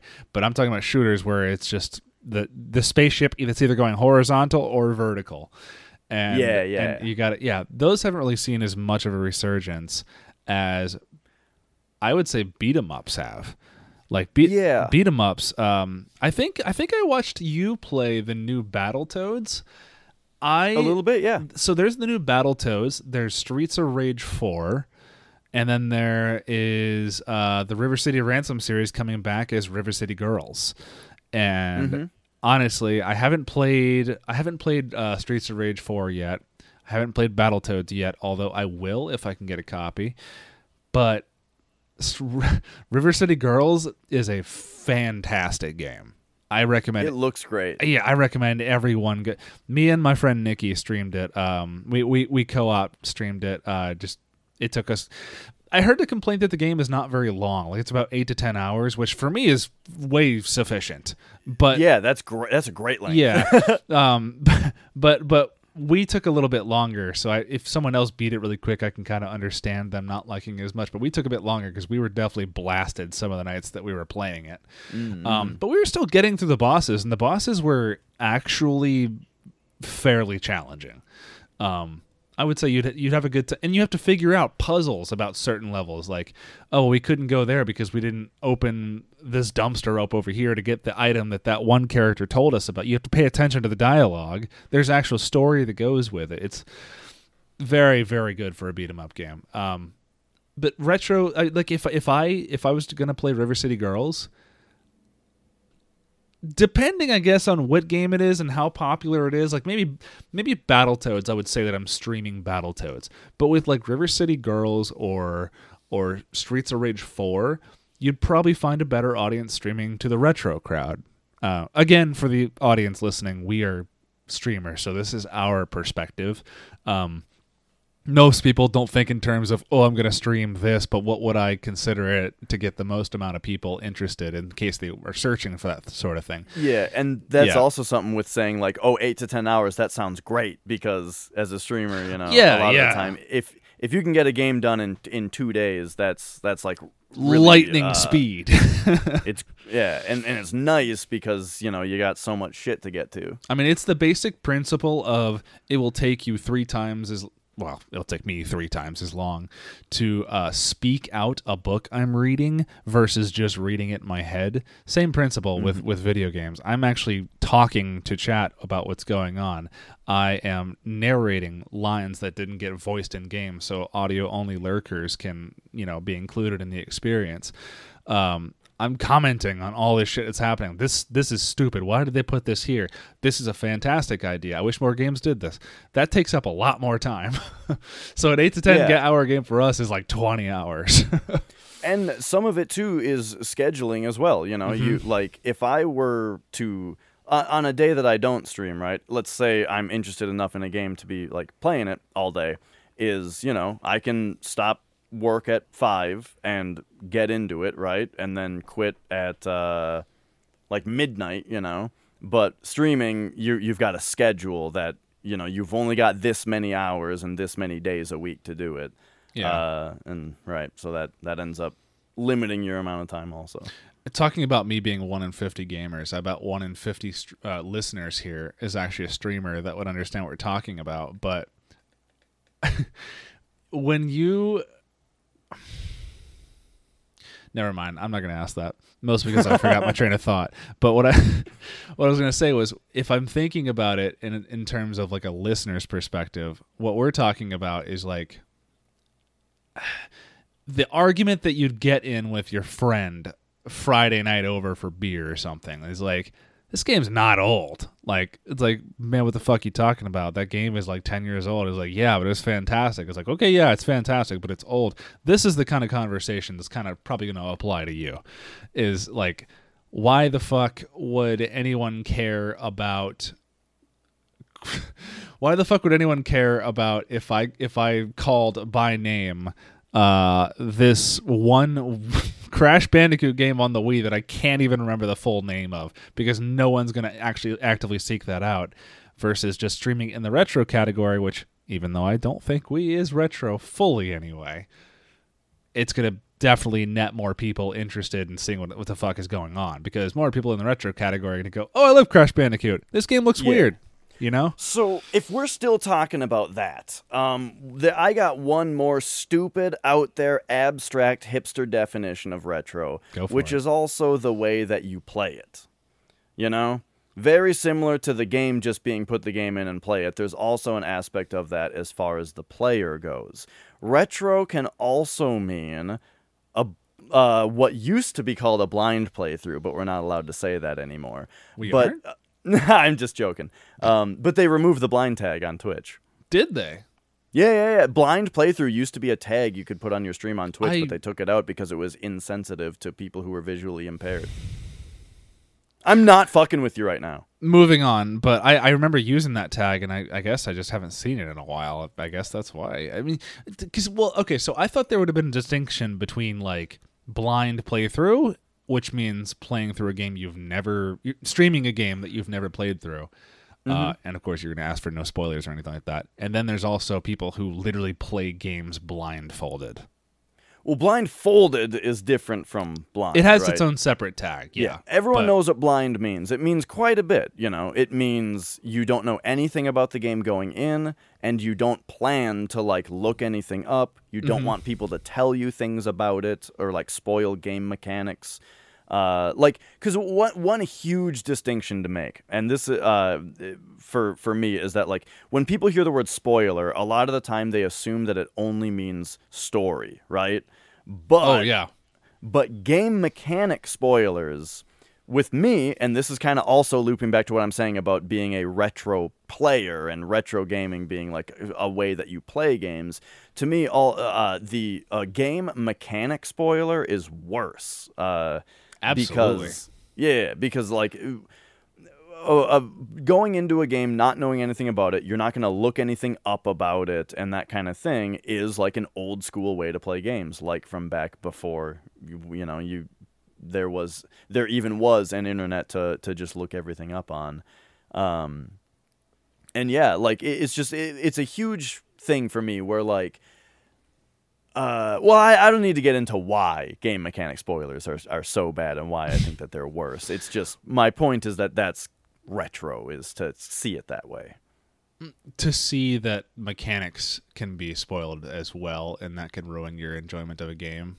Yes. Um, yeah, because like they're a, a characteristic of older games is that they tend to not hold your hand as much. And if I just started, say, an action RPG, and I walked up to a stone with a sword in it, and I go, "Oh, look, cool, classic like Camelot trope, neat, cool to see in a in a in a, in a game."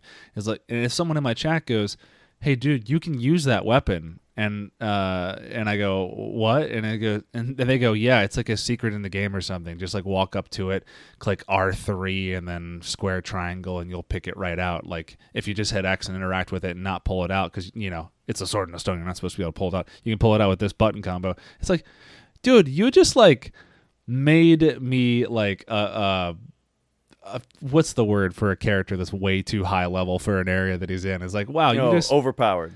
You just made me overpowered from an item, and now I know that there's a way to secretly interact with an item or something like that. You know, the It's like- second thing you just said is way more important to me. yeah, well, that's what I'm saying. Like the the whole mechanic of something is now something you didn't learn based on something that the game wrote in for you to learn it that way. Right, exactly. You've you've learned that there's a way to interact with things too early, and also it also sort of um i i- in some cases it might even have the opposite effect where it sort of teaches the play when when you miss that very important aha moment in a game where you figure out what you're supposed to do because someone just told you, it might train you to not even be in the mindset to Look for yeah. that kind of thing anymore. Yeah. Yeah. So then you're just gonna get stuck on the next thing, you know, because you're not like learning. Um, and then the other thing too is we're we're uh, again like from the from the streaming perspective, right? Is have some respect for the other viewers as well. Oh, yeah. Do you want to watch someone play a game and defeat it or do you want to watch someone get told how to beat the game by someone else the whole time? Someone else that you don't know, you know? Yeah, you Like, want to who- be there for the minute the entire chat lights up. Like, God damn it, you're an idiot. You took five minutes to learn this, and everyone's so happy now that you figured out something.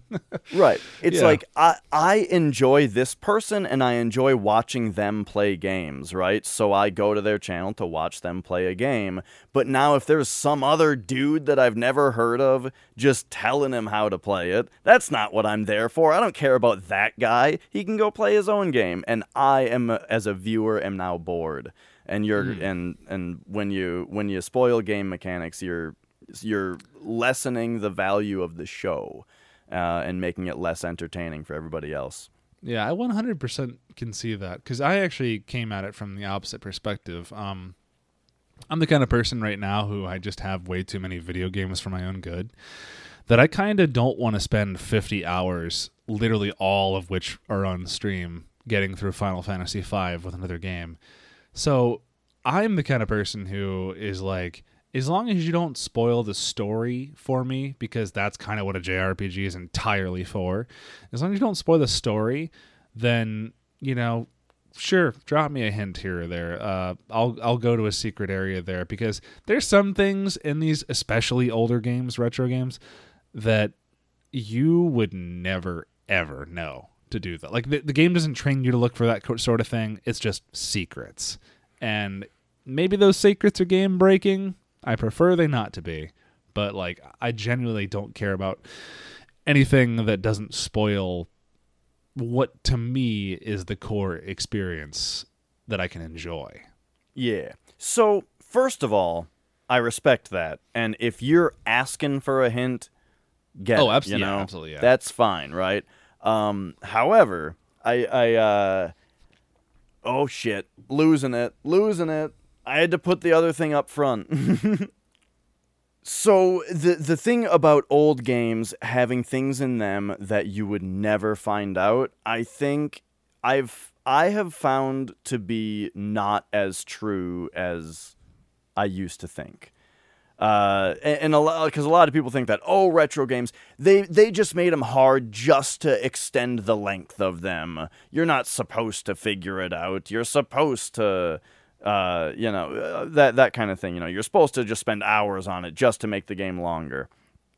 All that is bullshit. So let's take you know like uh, let let's take the biggest example of all time that everyone knows about as far as as far as like bullshit in a in a retro puzzle which is the crouching in Castlevania 2 in front of a wall until a tornado comes and takes you away. Mhm. Can we agree that that's probably the most bullshit moment in any game of all time for you to try to have to figure out That I've played. that we've Um, played? All right. Yeah. So here's the deal with that, though. In Castlevania 1, you have to crouch to reveal secrets. This is already a thing. And you might not have ever known that, well, yeah, there is a specific spot in Castlevania 1. In that game, if you drop far enough, the character crouches for a moment when he hits the ground. As Oh. like a oof, I just hit the ground. Yeah. And there are spots in the game where if you walk off a certain ledge and drop onto a spot, the character will do the oof crouch and it'll reveal a secret. So that mechanic gets revealed to you accidentally on purpose. You like that? Accidentally on purpose? That should be the name of the podcast. So that mechanic gets revealed to you accidentally on purpose. They've designed it. So now you know as a player, crouching reveals secrets in Castlevania 1. And you take that into Castlevania 2, there's a spot earlier in the game where they make you crouch uh, in order to reveal something at a different point as well. I think maybe that part I'm wrong about. But either way, the point is, it is led up to. Is it bullshit? Yeah, it's still bullshit. That's why we're talking about the worst thing ever. But the point is that, like, there is a logical sequence that you're supposed to go through in order to get to that spot. And I think most It's- it's games the- have it. There's a ghost. So in the beginning of the game, um, I think that's the first time it's revealed to you that you have to go up to the shore and then crouch, and then uh, I think it initiates something, and then a boat comes across the waterway for you to jump on, and then it goes across like a normal platforming game. Um, that there was a that there was bullshit enough to have to find out anyway because it didn't tell you about that. And i think in the japanese version it does because it's not mistranslated like we got. Um, it does if you know how to read the riddles of the lies and truths of the townspeople. But that was the only time in the game that you would ever do that. At no other point in the game, including the areas where there are swamp, um, because once you get to the point where you have to progress the game by doing the crouch thing, um, you've already unlocked a bunch of different area that you can go in the game. So you're left guessing at different parts of the map. Not even like, not even anywhere near what it is, let alone what the mechanic would be to get to it. So you're mm-hmm. thinking there's actual just gameplay that you haven't gotten to yet. Maybe there's a castle you haven't gotten a piece of Dracula out of yet. Um, yeah, it's it's bullshit because I don't think even once it really kind of in the American version ever told you what you need to do. Yeah, it, I, I the thing that I saw that uh, reminded me of it was like someone tells you to like hit your head on something, you know, which is like a really dumb way to tell you to crouch against a wall, but it's there, crouching yeah. against a wall. The game says hit your head on this thing. Um, so anyway, though the thing, the point is that that is like the most bullshit example of all time of a puzzle like that in a game, and and there is a debate to say about it about like about whether or not you can reasonably be expected to figure it out. And yeah. So my point is that almost everything else is better than that, you know? Yeah, yeah, definitely. Where if you if you have the right mindset and you think about it well enough, you know, you can figure stuff out. So recently I played through the second quest of The Legend of Zelda on NES. After you beat Zelda on NES, there's a new game plus, and it's totally different it's the same world map, but everything's moved around on it, and then the dungeons are all new, and there's new mechanics, and uh, that had some of the hardest secrets I've ever played on it. In a and, Zelda um, game. Um, but like you just have to, like I'll, I'll give you, you know. This is a little bit of a mechanical spoiler if this is something that you want to play in wait, the future. Wait, wait, which game? Which game? Z- the Legend of Zelda for NES. I'm oh, talking second quest here. I do plan on starting with that exact game as soon as okay. I, I will. I will not spoil the mechanics. Then all okay. I will say though is that as long as you have the right mindset, when you just think about things like this is an NES game, right? So what am I reasonably trying to accomplish? and what tools and controls do I reasonably have in order to accomplish something, you know? And when you like really narrow it down so much to like what are the possible even things you can do in this game, yeah. you can figure out some pretty cryptic secrets. That's a little secrets exclusionary that, though, don't you? Like I mean like what percentage of uh what percentage of people understand video games enough to where breaking the uh, desire for illusion uh, is is is a regular problem where you know they just know how video games work they know how to program games or they at least kind of have a some kind of theory and they can just kind of see the wireframes quote unquote in video games. That's that's like for an NES it's like okay well I've got you know an 8-bit graphic game mm. what are my tools? Like, I don't think anyone who had an NES at the time was probably thinking any of that. I don't know. I, I, it's it's hard to say because when we had NESs and it was the only thing that we had, we were eight. So yeah, of course, uh, uh and you know, with a lot uh, more time too. Of course, yeah. a tiny little kid uh, it, it is just going to stumble upon the secrets accidentally, just being kids. When you're an adult, though, I mean, come on, you you, you can think about it uh, where it's like, well, eh, you know, it's really hard to imagine that perspective. But okay, so the the issue is right now, if you go back and play an NES game, you might overestimate it.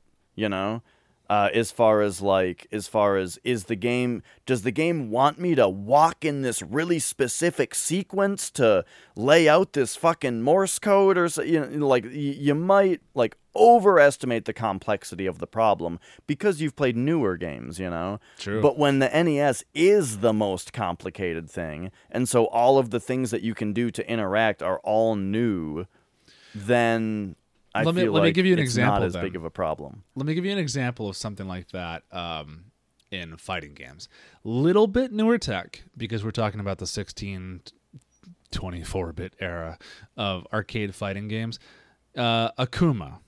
Akuma is the dark secret character of I forget which Street Fighter he came in on, but he requires a special button combo to to select in the menu.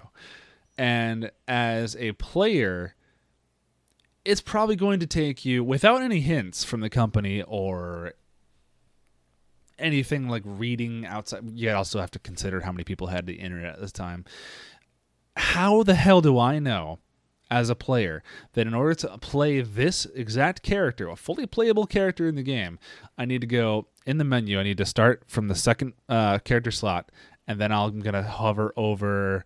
Uh, from E Honda, I need to hover over to Chun Li. From Chun Li, I need to hover over to Guile. I can't remember if this is the exact order. From from Guile for, to Bison, and then back to like Ryu or something, and then you hold it there for three seconds, and then hit select start, and then like all three like punch buttons or something like that, and then the portrait will change, and you will get that character. It's like who the fuck is figuring that out? Yeah, But people something did. like that. So something like that though is an Easter egg. You know, that's that's yeah. different. Oh yeah, that's it's that core not, mechanic. uh, yeah.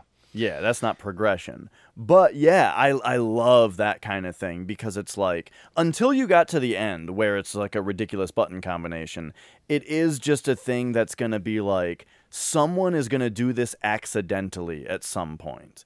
And the Hmm. rumor will spread from there, you know? Yeah, you're right. Or it'll just be, uh, you know, the employees know about it and the rumor spread from them. you know, Especially with fighting games back then too, because that's where everyone's gathered around in the arcades. Urban legends Right. are gonna just go like wildfire. Mm-hmm. Exactly, and that that kind of stuff is is really cool. Uh, of course, now it would just get data mined out. You know, Oh, it wouldn't be very yeah. retro of you to just data mine, out. dude exactly like no one back in the day was like hey uh i have m- my dad's uncle is a journalist and he actually caught a leak from a back meeting in nintendo and then you're just going to sound like that kid on the playground like my dad says nintendo's going to release this game next month you should believe me therefore give me playground clout it's not it's not like it's not like that but like they they weren't just going to get like data mined. There was no way to do that. There was just like you had to have insider information for that sort of thing. Yeah, It it's just the the only way to do it, I guess. Well, I mean, fuck, I guess it's short, short from hooking your SNES up to a supercomputer that you know crunches all the inputs in at one time and, and mathematically eliminates what doesn't work over like a period of a month or something. Uh, I wouldn't know how else you'd do it other than just word of mouth. yeah, totally. So, I think we bullshit perhaps perhaps too long on the subject. Uh, should we uh, like? We probably shouldn't go too much longer. I'm thinking. Would you like to discuss a game that you have been playing this week? Uh let's see. I've gone. I just did a stream anniversary thing. So what I did was I just grabbed a bunch of games that were in my backlog and played them because I knew I wasn't going to get to them if I just waited. Uh, I mean, I How don't do you, like- necessarily mean this this week. I Oh. just mean like, oh yeah, What's but I'm on your saying mind? I have a bunch of different games that I could talk about. Um, mm-hmm. depends on how much you want to bullshit, but key highlights. Uh, fishing games have gotten worse. oh yeah, they have not gotten any better over time.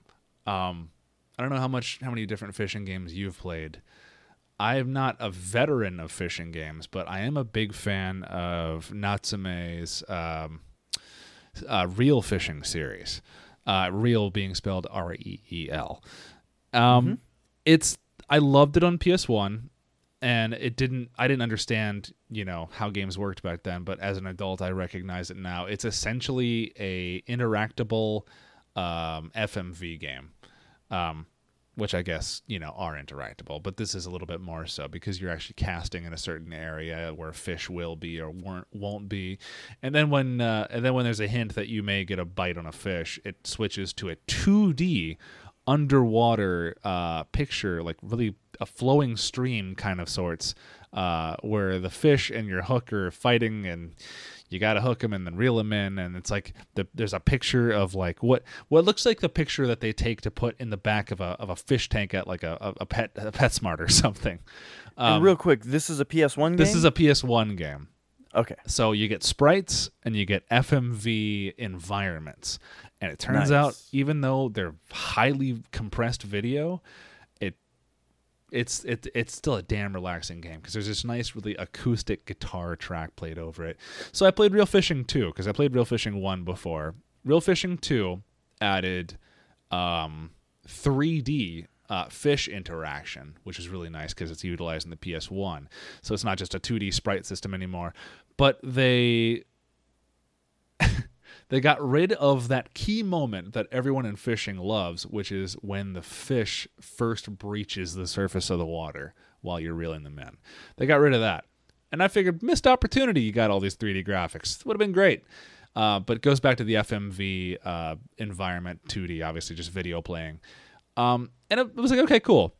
And then I played for the Switch a game I got uh, from from someone at Eastasiasoft uh, Reel Fishing road trip adventure, and boy did that change. I don't know how many listeners to this care about fishing games, but if you like fishing, you like the relaxing environment, you like the gameplay of you just like the the meditative action of casting and reeling in. And then maybe something exciting will happen. Take that and now slap Persona into it. They they made mm-hmm. they made that fishing game I described less good by giving it better graphics, 3D environments that you can look around, and literally like anime characters. There's like this plot that they put over it. And can you romance them? Do you have to pick the best girl? I'm waiting to get to that part. Uh, so okay, far, so okay. far, it's it's two dudes and one guy on a road trip. It's one nerdy guy, one kind of jockey guy. He does all the fishing. His name's Sean. Ah. He's kind of an asshole. I don't like him, but at the same time, none of the characters managed to be interesting at all. It gets this amazing graphical text box display, like of all the crazy comic book shading and the off off uh, off geometric shapes from the central square, all the dialogue that's going on. Well drawn, very well drawn, like anime characters, and all of them are just like like their lines are like they read out of a PBS kids show there's no character mm. development. There's just mm-hmm. one's nerdy, one's the girl, and then one's the jockey kind of guy, and they're on a road trip to, to fish in different spots. thing is really not that surprising because Natsume is the Harvest Moon developers, they also, are. right? Yes. Yeah. But it's so weird because like I know Reel Fishing as an actual. I. It's hard to call it. It's hard to know whether or not I'd call it a sim because fishing simulation is it's always yeah. been a weird state. Uh, Dreamcast probably had it best with that controller. Um, but Reel Fishing is like an FMV relaxation kind of game, and then they just felt the need to add plot to it that didn't manage to ever justify itself being there to waste your time. Yeah, I mean, this sounds a lot like Harvest Moon, where those games were about farming, and then the the later you go, the more it starts to be about the interaction with the other villagers and who are you gonna marry and stuff like that. Yeah, yeah. Like I, I guess it gets a little bit more Animal Crossing esque. I I'm not an Animal Crossing person, so I wouldn't really know. But I know Animal Crossing is a lot of uh, you, there's a lot of character to character interactions. Mm-hmm. So you're telling me though that Reel Fishing they they added they added persona like like social link kind of things, but it's not like it's not a harem for you to choose the greatest. I haven't I haven't I haven't gotten as far into it yet to really make the judgment call. That's a little disappointing. There's not really there's not as far as I can tell there's no romancing options. There's just Oh, I'm sorry. There's also an old dude who runs a tackle store who's okay. Who's well, very, that sounds a little better. Who's very Professor Elm ish from like third, I think it's third gen Pokemon. Um, gotcha. He's just like, oh yes, I'm also the the the town tackle salesman. I run the general store, and then like you go to a different town, and he's like, "Oh yeah, I've got a store over here. I just decided to come over. Welcome. How you doing?" kind of like how they have like the Nurse Joy uh, and and Officer Jenny in every single town with Pokemon. Um, mm, okay. I, I, I haven't played Persona yet. I'm just going off of like what the character interactions look like, and it, oh, it's sure. it's very much like that. And and then you yeah, yeah. get the gameplay, and it. I swear to God, you if you told me I was playing a fishing minigame portion of my summer car, I would not know the difference because Mhm. like there's Okay. nothing anime about the actual gameplay. It's just a white dude with no hair on his wrist with a watch and a and you know a hand and a reel. That's all it is. Mm-hmm. And then there's anime like in the background. Like it's it's very bizarre. That's what's funny about fi- uh, the idea of a fishing game is I've never played a fishing game, but I've fished in a lot of games, you know, and it's That's always pretty fun. Like, uh, Yeah. uh, well, you know what I mean. I've done some fishing in World of Warcraft. I've done some fishing in Persona Four. I was fishing in Valheim earlier Mm-hmm. today. You know, I've done some fucking. I like the Valheim other fishing. one? Uh, yeah, you know, I fished in a lot of games. Uh, Zelda for sure, Mhm. right? Oh yeah, yeah, yeah, yeah, yeah. I'm in Shenmue 3 right now. I want to fish really bad, but I'm perpetually broke broke from trying to buy food so I can have HP. so, I haven't real done quick that then, what games got the best fishing So- that you've played? um And if your answer is Reel Fishing, then I want to know the second best. so little about me. I'm not an angler. I come from a family of one. Um I'm not I don't like fishing in real life. I find it relaxing, but it's not I, I hated doing it as a kid, but I grew to love the games because they are good, relaxing, and exciting. If I had to say the best fishing game, Well, more specifically, I guess I really want to know what not fishing game has the best fishing mini game. That's really what I'm getting. Valheim is Valheim would be perfect if the oh, fish Valheim's got like the worst fishing. Okay, sorry. Hang on, Maybe hang you were on. going into. it would be perfect if the fish didn't act like mm, like uh, inanimate objects that are on a scripted movement path and they actually took and ran with ran with your bait and just were actually very active and otherwise like i'm just saying the environment of fishing in valheim gorgeous gorgeous Oh, insanely yeah. relaxing and the casting system works really well um love love Valheim overall. The fishing though, yeah, it's like if you look at what the fish do, it's like they're just zooming around and when they happen to zoom under your bobber, you hit the reel. Yeah, you start you know, reeling it in, yeah. And then you just hold reel while it slowly comes at you and if you have enough stamina, you get it. Yep. And that's that's the whole fishing mini game of that yeah game. it's, It- it's not deep at all but i'm It's not a good it's not a great fishing mini. But my comparison is something uh, like the next thing I think about is fishing in Pokemon, which is activate rod, enter fish, and then like you know you hope you're in the right spot to get something. Um, Oh yeah, you just hit just the wait. use the rod, hit your bong when you come back. Oh, there's your Magikarp. I haven't done that yet, but yeah, I'd imagine that's probably what you would do. Um, and yeah, here's your Magikarp. Enjoy that for another 50 Pokemon encounters, you dickhead. like, maybe you'll get a shiny one. You probably won't, though. Um, especially if you're playing the early games that didn't have that. But like, yeah, it's Yeah. it's it's it's a way more interactive experience compared to like Pokemon. If I'm thinking about other fishing, uh I think I, I I remember I remember fishing a lot in World of Warcraft and liking it. Um, It's not something that I did very often or wanted to do because the waters in that game were always so boring. It's just one single flat texture with a movement piece of water on it. There's nothing I if I'm going to want to play a fishing game, it's because I want to be in a relaxing like pretty kind of looking environment or just like a Yeah. out otherworldly looking environment even. Uh which oh man, I could I could I could say some Valheim spoilers, but I won't. But yeah. Well, I was gonna say that does kind of go back to Valheim, where it's like sometimes you're standing on a rock fishing, and then suddenly like this big wave washes over the rock, and oh shit, now I'm swimming in the wave. and then I come, and then.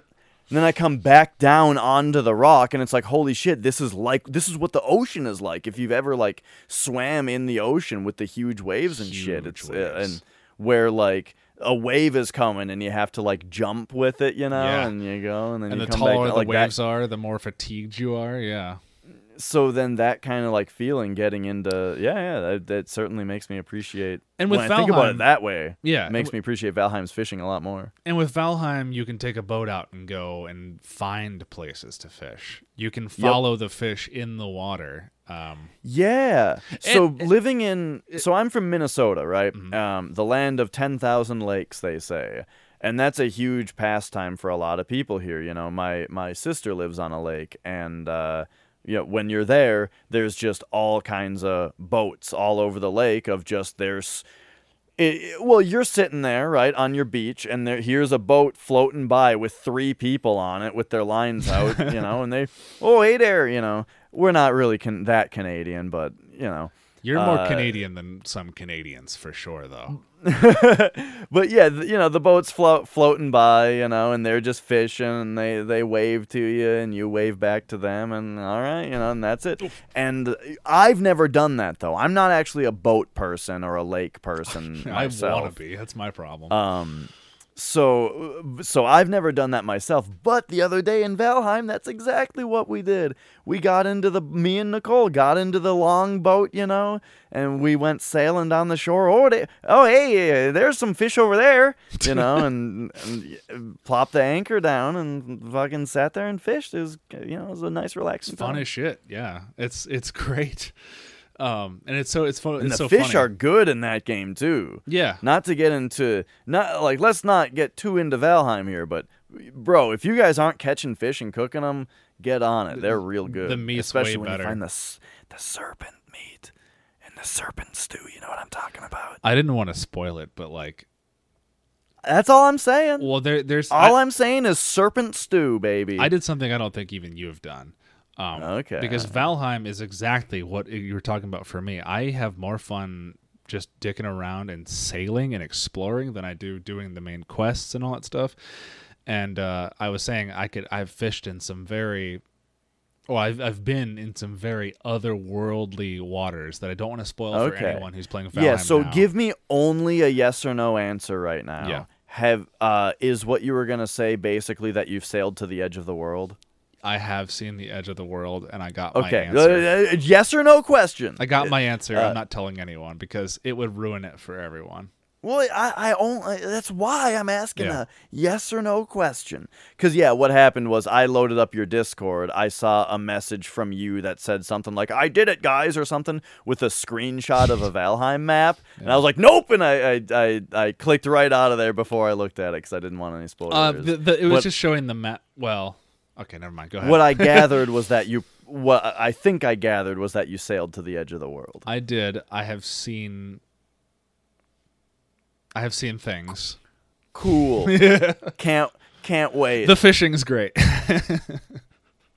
um, but if yeah, okay, great game. What's another? Okay, so you haven't played fishing games. I they they definitely got their best around the PS1 era. Um, I played uh, on Sega Genesis a Bass. I think it's like Bassmasters Pro Classic or something. Uh, it's actually kind of cool because you get a map, um, a map of a lake, and you, you know how asteroids on Windows used to, or arcade controls, like you have your forward momentum because it's space, right? It kind, it kind of was like that, except you're in a boat. Uh, so you have boat turning physics. Other than Boats that. are kind of like space. They're kind of like space in one dimension.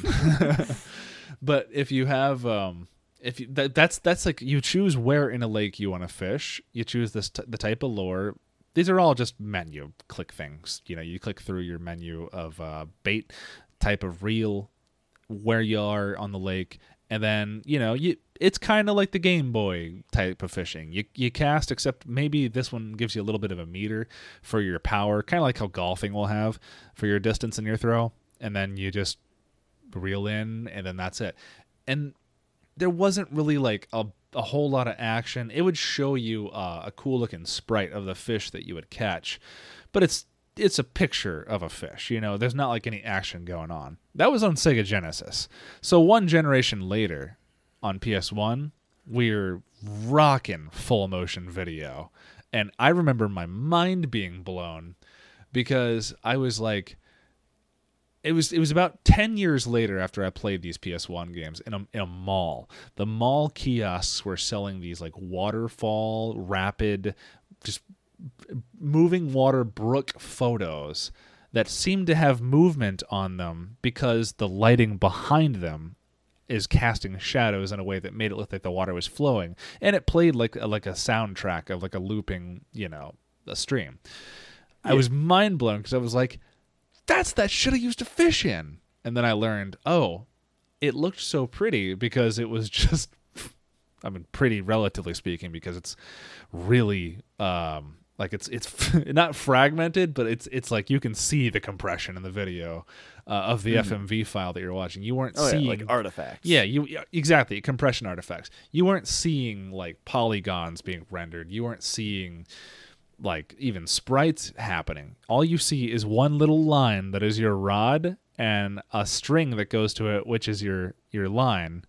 And you cast it, and then you just it has like a little bit of a a movement animation sprite of where it's moving through the water and you can move the rod up and down the bottom of the level kind of like a pong paddle and that'll determine where you kind of drag and where you're reeling in towards um, but i was like I was like, what the fuck? These graphics are amazing. And it just reminds me of the time I got fooled by that as a kid with Power Rangers. You remember that? Power Rangers? That was like a futuristic game for the Super Nintendo because it was playing actual clips of combat from the TV show in the game based on On choices Super Nintendo. on Super Nintendo that you just choose based off of options in the game. And I was like, how is the Super Nintendo doing this? This is the most amazing graphics I've ever seen. But yeah. Yeah, you know, funny story about that. Um, so I, I've never played that because um, I wasn't like a Power Rangers kid, but uh, I remember when Mortal Kombat came out. Uh, my brother has said the same thing, where it, it's like when Mortal Kombat came out, it was like we couldn't imagine that graphics could get any better than that. Oh, yeah. because they were just real. They were just real people. They were just pictures of real people. How could it? It can't possibly get better than that. So It can get funny- better, actually. There's a game That's called just a funny aside. There's a game called Tattoo Assassins that basically it's it's pictures of people from that same period uh, with actual fatalities in the game, but also like everyone's like a weird tattooed character and their ink gives them certain powers.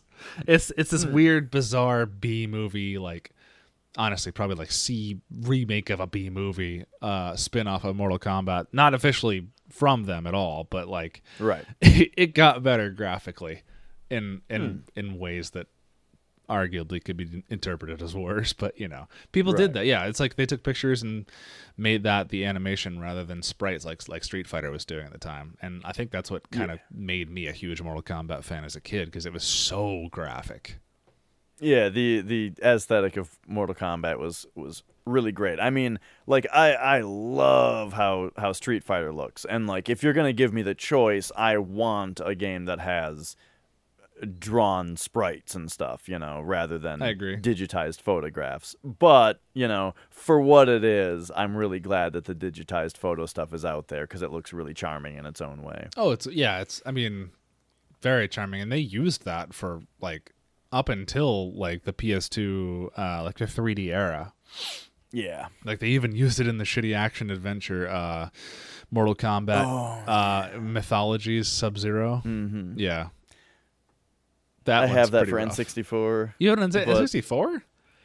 Yeah, so I bought it for N64 and then later learned that it's on PS1. So I haven't played it yet because I'm going to get the PS1 version instead. I didn't even know it came on N64. Yeah, it probably sucks. It probably- As in, like, I I'm sure like the the sound is terrible, and if there's FMV on the PlayStation version, it's probably not on the Oh yeah, it's just missing on the N64 version, or it'll be like super compressed. Like Resident Evil 2 actually did have the FMV in it. That's a good uh, point, on actually. N64. You would not want to do that because they're like, I think the death scenes are actually FMV in that game. Okay, yeah. So you'd be Yeah, missing like- really key important stuff. Right. Like Resident Evil 2 uh, was ported to N64 and they did keep the FMV, but it's like half resolution, Yeah. half frame rate, uh, and stuff to to get it to actually fit on the cartridge. Oof, but also I understand it. It's better to have you- it there. Speaking of uh, old school FMV on PS1, did you know that the first Twisted Metal game actually had FMV uh, recorded for all of the different endings? But no, but I think a I lot of I think most cutscenes were FMV on PS1. Like in general. Uh, so right, but so Twisted Metal One didn't have any though, Hmm. um, and all, whenever you beat the game, it just gave you like scrolling text to tell you what the ending was, and it's super lame. oh, okay. Apparently, they actually recorded FMV endings for all of the endings, but I don't know if they just didn't have time to to fit it onto the disc or if it just didn't fit or something. I don't know why. Was it a but launch for game? some reason. Say again? Was it a launch game? Twisted Metal? Uh it it was early at the very least. I don't know if it was an actual launch game. yeah, I, but yeah. If it was a launch game, I could understand because you know you want to launch with a console. Right. Exactly. So, if you didn't know that, though, go look it up on. Uh, you can find them on YouTube. The original Twisted Metal endings. It's pretty great. Is Axel in the first game? No, he was introduced in two, I think. Then two is when I only care about. or, or was he? I think he was no, in the he first was one. Yeah, he was introduced in two. Are you sure? Uh, no, I'm not positive. because I remember playing the first one and distinctively going, "This is way shittier than the Twisted Metal three demo disc I have." Well, Twisted Metal Two is also shitty if you play it now. Okay. So like I it's it's a hot take, but yo, Twisted Metal 2 is a shit game nowadays. It's like unplayable. I just had an amazing. I was thinking about it, and I was just like, you know, Twisted Metal games in general are probably pretty shitty, and I don't even know if you could make them good nowadays. And then I thought, oh my god, add they tried. add combat to Rocket League. well, they more they combat. you know that there was a Twisted Metal game for PS3. They rebooted the franchise. Twisted Metal Black is that it? No, that was the PS2 one. Uh, on PS3, there's a game just called Twisted Metal, and it's like a full-on reboot. Um, Huh. Here's the deal, though. So, uh, Twisted Metal on PS1, it's shit. Don't play it. However, there was a, another car combat game called Vigilante 8. Oh, Vigilante. Okay, yeah. That game kicks ass. It totally holds up. It's real good, and I would recommend it as a game to play. Have you ever seen Vigilante 8. Have you ever seen Ghost Rider, the movie with Nicolas Cage? No. Oh, I recommend I know it. about it though. I highly recommend it if you need if you need um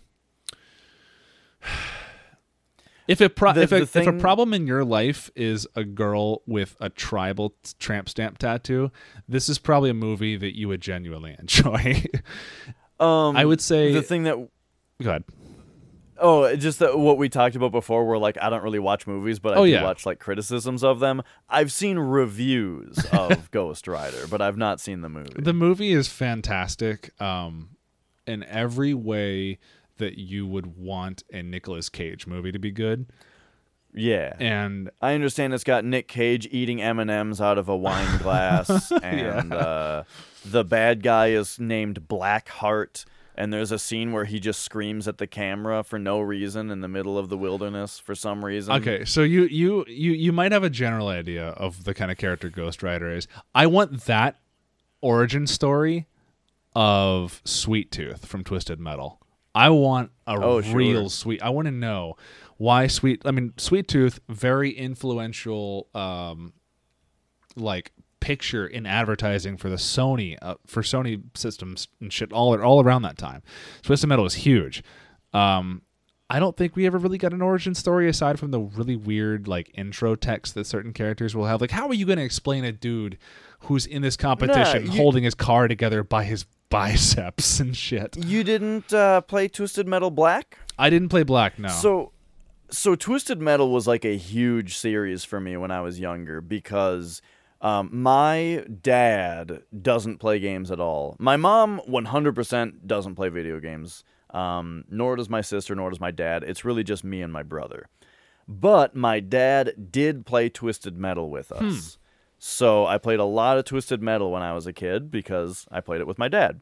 So then when Twisted Metal 2 came out, I got that. I played three. I played four. I played Black. Uh, and that was about it, though. You know, I did get the PS3 one, and eh, whatever. That's later. Um, but yeah, so I played a lot of Twisted Metal when I was a kid, and um, if I remember right, so the thing about Sweet Tooth, well, the thing is, the origin stories kind of change between the games. They kind of rewrite it every time a little bit. Because no one's going to Um, be pissed about that. So the thing about so Twisted Metal Black was the one where they were like super fucking edgy dark, and uh, and the origin story of Sweet Tooth it was something like oh oh it's actually coming it's it's coming back to me. Um, he's a Candyman? clown. He's a clown. Okay. Uh, Or an ice cream it's man, like rather. he murders his family for some reason. I don't remember why. Like you do. But he's like a he's like a dad that's an ice cream man and or, or like yeah, yeah, he's an ice cream man. He drives an ice yeah, cream yeah, truck. that's what I'm saying. He, he's a dad that's an ice cream man, not to be confused with uh, Clint Howard, and he uh, and he murders his family, but it's something like his daughter clubs him in the head and like escapes, right? So then his whole thing is he wants to kill his daughter because he killed the whole rest of his family and he really's got to kill his daughter now or something. he's really gotta Um, get, he's gotta finish it. Yeah, she got away and he's not having that. Fuck. And then it's it's something like I don't know if it's Calypso is the one that set his head on fire or something. Huh. His head is perpetually on fire as like oh gosh, I don't fully remember. I, I it's uh, his head is on fire, so he's in constant pain. But killing people might make it better or something, I, or it makes it worse. I don't remember. I don't remember. It could be the story of Ghost Rider. Twisted Metal Black was uh that yeah they like went all out on the like the dark edginess on that. I just one. want that story arc. I want I want Ghost Rider. I, I just want Ghost Rider to have died a tragic accident and then like it there be some God of War story arc where it's like Sweet Tooth, you've murdered your family. You don't know why, but you need redemption. well, some of the stories were pretty cool. There was one where like there's a kid uh, where his dad was a taxi driver and he would tag along with his dad taxi driving. Uh, but one day, a guy comes and he shoots his dad in the head because Oh. taxi driving is dangerous work. Jesus. So boom, boom, his dad gets shot in the head right next to him. Oh no! So the kid like builds this fucking brain implant that he puts into his dead dad's head so he can control his dad with a remote control. This is still Twisted Metal? yeah. which character This is is this? Twist, Twisted Metal Black. His name was Yellow Jacket. Was the he was the oh. taxi car. Oh. Yeah, it was like a kid controlling his dead dad with a remote Jesus control. Christ. Um, was Axel in yeah, black? one. Say was again. Axel in black? Twisted Metal Black? I don't think Axel was in Damn that he's one. my favorite character just because he's the most ridiculous. Um, One oh, Mr. Grimm in that one was like he was a POW Whoa. with his with his buddy, and like he had to eat his buddy to survive. Was his story like the only way I could survive that POW camp? I was starving. I had to kill my best friend and eat him, and then so the the helmet that he wore Jesus. was his friend's skull. Oh my God. Which, by the way, his friend must have had a huge fucking head Yeah. for him to fit his head into his friend's skull. friend is but, you Andre know. the Giant or something. Uh, so yeah, Twisted Metal Black, you know, it, uh, it, the the if if that's the kind of story that you want, like where it's just it's like no holds barred, edgy darkness. Um, What- the game's got some some good stuff in it. Did you see? Um, I want to say it was called Rebirth or Evolution or something like that. Did you see the Mortal Kombat uh, live series, or at least just teasers for what could have been a movie?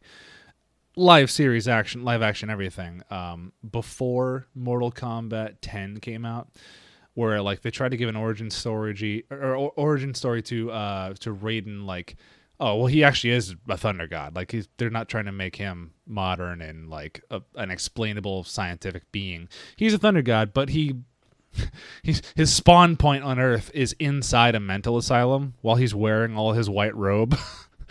and Mm, uh, and they go, "Who the fuck are you? How are you not in our logs?" You know, they sedate him, they fill him up with drugs, and they give him like this like weird like time. This is like a five minute video. He he makes friends with his inmate uh, nut job. Like it's a mental hospital, and he's like, "Yeah, sure, you're the thunder god, whatever." And then eventually one day, like he stops taking his drugs or something, and like, if I'm re- I'm probably remembering it really shitty, but like he like the security guard is like about to beat him or something before he's trying to make him escape, and like for the first time he he grabs like a dude's wrist and just like fries the guy by holding him and just shocking him to death because he's getting some of his power from uh from the nether not the nether realm damn it i'm order realm i can't remember what He's what getting Orm's- his power yeah. from NetherRealms Entertainment. Yeah, essentially from NetherRealm Entertainment.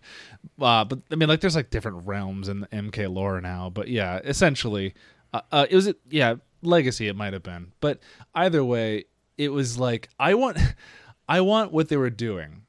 They like they uh, they like okay. So Reptile, my man, it was just a person who suffered from Harlequin ichthyosis and survived into adulthood.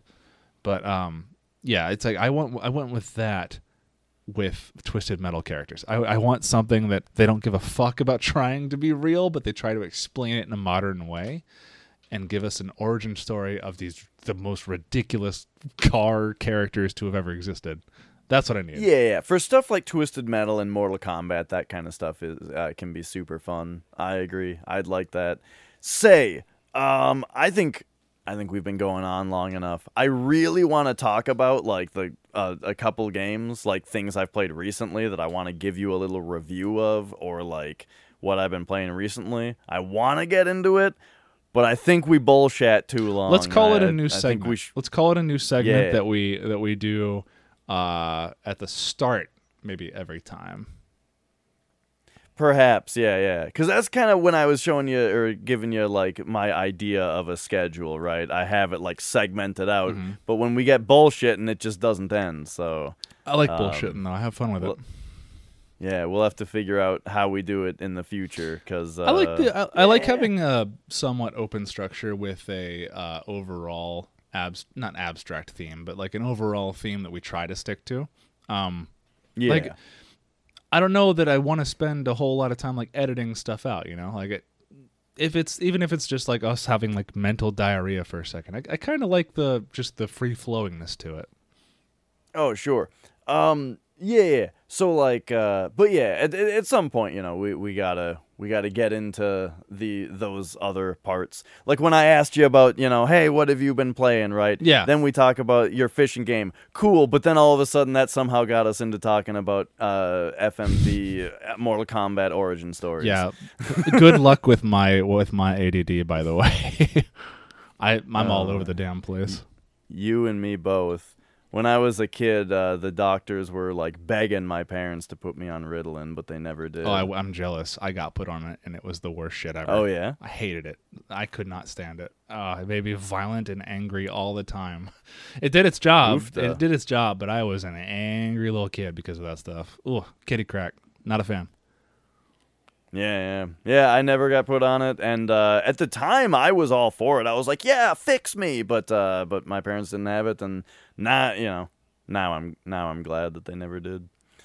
But all right, I think we should be wrapping it up. Uh, you know, let us know in the comments. So th- this time, the the overall theme, right, was like, what is or isn't retro? And we got into like, is it a certain time? Is it a certain type of game? Is it the way that you play it or whatever, right? That was kind of our overall theme. If you guys got uh, specific topics that you uh, want to hear us talk about, make sure to put it in the comments and also give us some corrections. I am, I'm, I'm drilling in right now, real quick, a corrections segment. All right. Oh, okay. Just, yeah, that's a good idea because we're gonna be talking So- out our ass a lot. Yeah, yeah. So last week you you said something that caught my attention, but then we kind of moved past it. Um, about Final Fantasy five and six. Hmm. You said you played on PS One, but you got it in a pack with tactics or something. All right, all right. So here's what I understand about Final Fantasy on PS1. There was something called Final Fantasy Anthology. That's- and that was five and six. Uh, that was five and Chrono Trigger. I'm telling. Nah, I don't think so. I'm like ninety percent here. Anthology was five and six. Keep talking. And that was a pack. Then there was something called Final Fantasy something else. It might have been chronology even or something like that. And that one was 4 and Chrono Trigger. So 4 and Chrono Trigger and then 5 and 6 were two different packs, I think. And also, I want to say that there was a one that was Final Fantasy 1 and 2 together, which might have been like Origins. You're uh, That might not have- So so we're we're kind of crossing it up. Um, I it's Okay. it's it's exactly it's the play on words. It's Chronicles, Final Fantasy Chronicles, which yes. has five and Chrono Trigger in it. That's I'm four, sorry, I'm sorry. bro. Yeah, it's four. Learn your Roman No, numerals. no, no. no. You're right. You're right. It's four, but I got it in a way that like I didn't get the games that were supposed to come in the case. So like Yeah, you mentioned you got like the wrong thing. Yeah. So here I have uh, Final Fa- or this is Chrono Trigger on PS1. So I have Chrono Mm-hmm. Trigger on PS1, but it came with Tactics, and Tactics isn't in there right now because I sold it. Uh, and then Anthology is where I played five, but five doesn't come. It's not five and six. It's five and uh, four. That's five and six, dude. Motherfucker, I'm looking at it because it's backwards. No, you're totally right. It's five and six. God damn it. so so yeah, Yeah. four and Chrono Trigger were together, and then five and six were together. Uh, and that, that that's it. You know, I I, I wanted to bring that up because because because it. I, I, I didn't correct you last week. yeah, it's it's it's it, I have it mixed up in my head because of just like the nature of buying used games where you won't get the disc that you necessarily think you're going to get, and you should check. Yeah, yeah. Also, uh, I agree with uh, Evasive J's comment in the chat that Chrono Trigger on PS1 is the worst version. Totally. Um, you know, I didn't play Chrono Trigger when I was younger, but my brother was insisting to me once, like, you gotta play this game Chrono Trigger, right? So I was like, all right. And the easiest way for me to get it was the PS1 version on my Vita. Because this was before I was into. Um, this was before I was like into collecting all the hardware and original copies of everything. So I got it on Vita, the PS1 version. And yeah, it was like every time that you got into a fight, okay, you run into the enemies, Chrono pulls out his sword, and then he just sits there. And he sits there. And now the battle starts. And it's like, fuck, every single time you get into a random battle, or not so random in Chrono Trigger, but uh, get into a battle in an RPG, and it's got that like six seconds of, of just nothing happening for a second to load the battle. It drove me insane. That's so then I got it on Super Nintendo and played through that instead, and it was great. but that wasn't the PS1 version though. That was a well, it was on Vita, but that's exactly. Oh, did the, they the use emulation the, is did like they use like the PS1 ROM or something? Yes, I'm talking about playing the PS1 Oh, okay, classic okay, I see. on Vita. Yeah, Gotcha. yeah, yeah. Yeah, I don't know. I, I So, have yeah, it on it PS1, terrible. but I haven't tested it on PS1 hardware yet. Um, if people are just saying it's like the the bonus to it is the fact that they added FMV cutscenes, which the game didn't have before, so that's the appeal to it. But everyone says the loading screens make it really un unattractive to want to play this version because you have to wait. But then I'm thinking like there are definitely games out there that like load way slower than this game probably does. It, just from the very nature that it's a PS1, and I think like the Neo Geo CD ran at half the speed of the PS1's disk drive, which is you know one X versus two X. Um, Yeah, but like you feel it so hard. Yeah, though. well, that's what I was gonna say, if you- if- if everybody pulls their often. weapons out, you're ready to fight, and then it just sits there. Yeah. and then it starts. You know, it, it's it's agonizing. Uh, however, though, if you want those FMV cutscenes, the DS version of the game has the benefit of the Super Nintendo's load times and whatnot, but it has the FMV from the PS1. Version. I have heard that is the worst way to play Chrono Trigger. the DS version. I have heard that is the It's- worst way. It's arguably the best because if you want the FMV and the not shit PS1, boom, it's got both. Of course, I'm gonna say just play it on SNES. Fuck Oh, the of FMV. courte, you yeah, yeah. it. Just play the Super Nintendo. Well, I'm gonna version. play it It's on great. PS. I'm gonna if I when I play it, I'm gonna probably play it on PS1 just because it's the only way I actually own it. Um, and I want to see, I want to test it and see how bad it is. Um, I, I if it's if it's like Death by a Million Paper Cuts, then I'll probably say fuck it and then just do the SNES version. But yeah, We'll see how it goes. I mean, that's exactly what I did. At first, I was like, yeah, you know, I'm gonna, gonna play a PS1 version. It's the one I can play easily.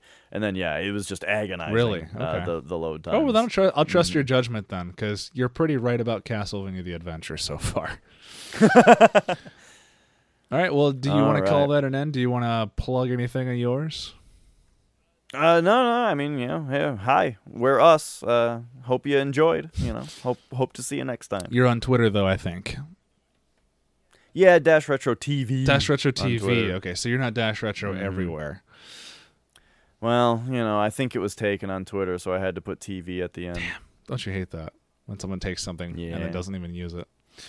Yeah, I'm Invictus Knox everywhere, except it's harder to find me if you don't know that uh, the U in Invictus is a V, in fact, um, which has aided me in the ability to get that name everywhere, I guess. But I'm that everywhere. I have YouTube, Instagram, Twitter, all the all the usual suspects. Um, Dash and I both stream multiple times a week. You should check us out. Yeah. Alrighty. Thanks for listening. thanks for everyone checking us out and uh, listening and downloading and uh, giving us your time. Peace out.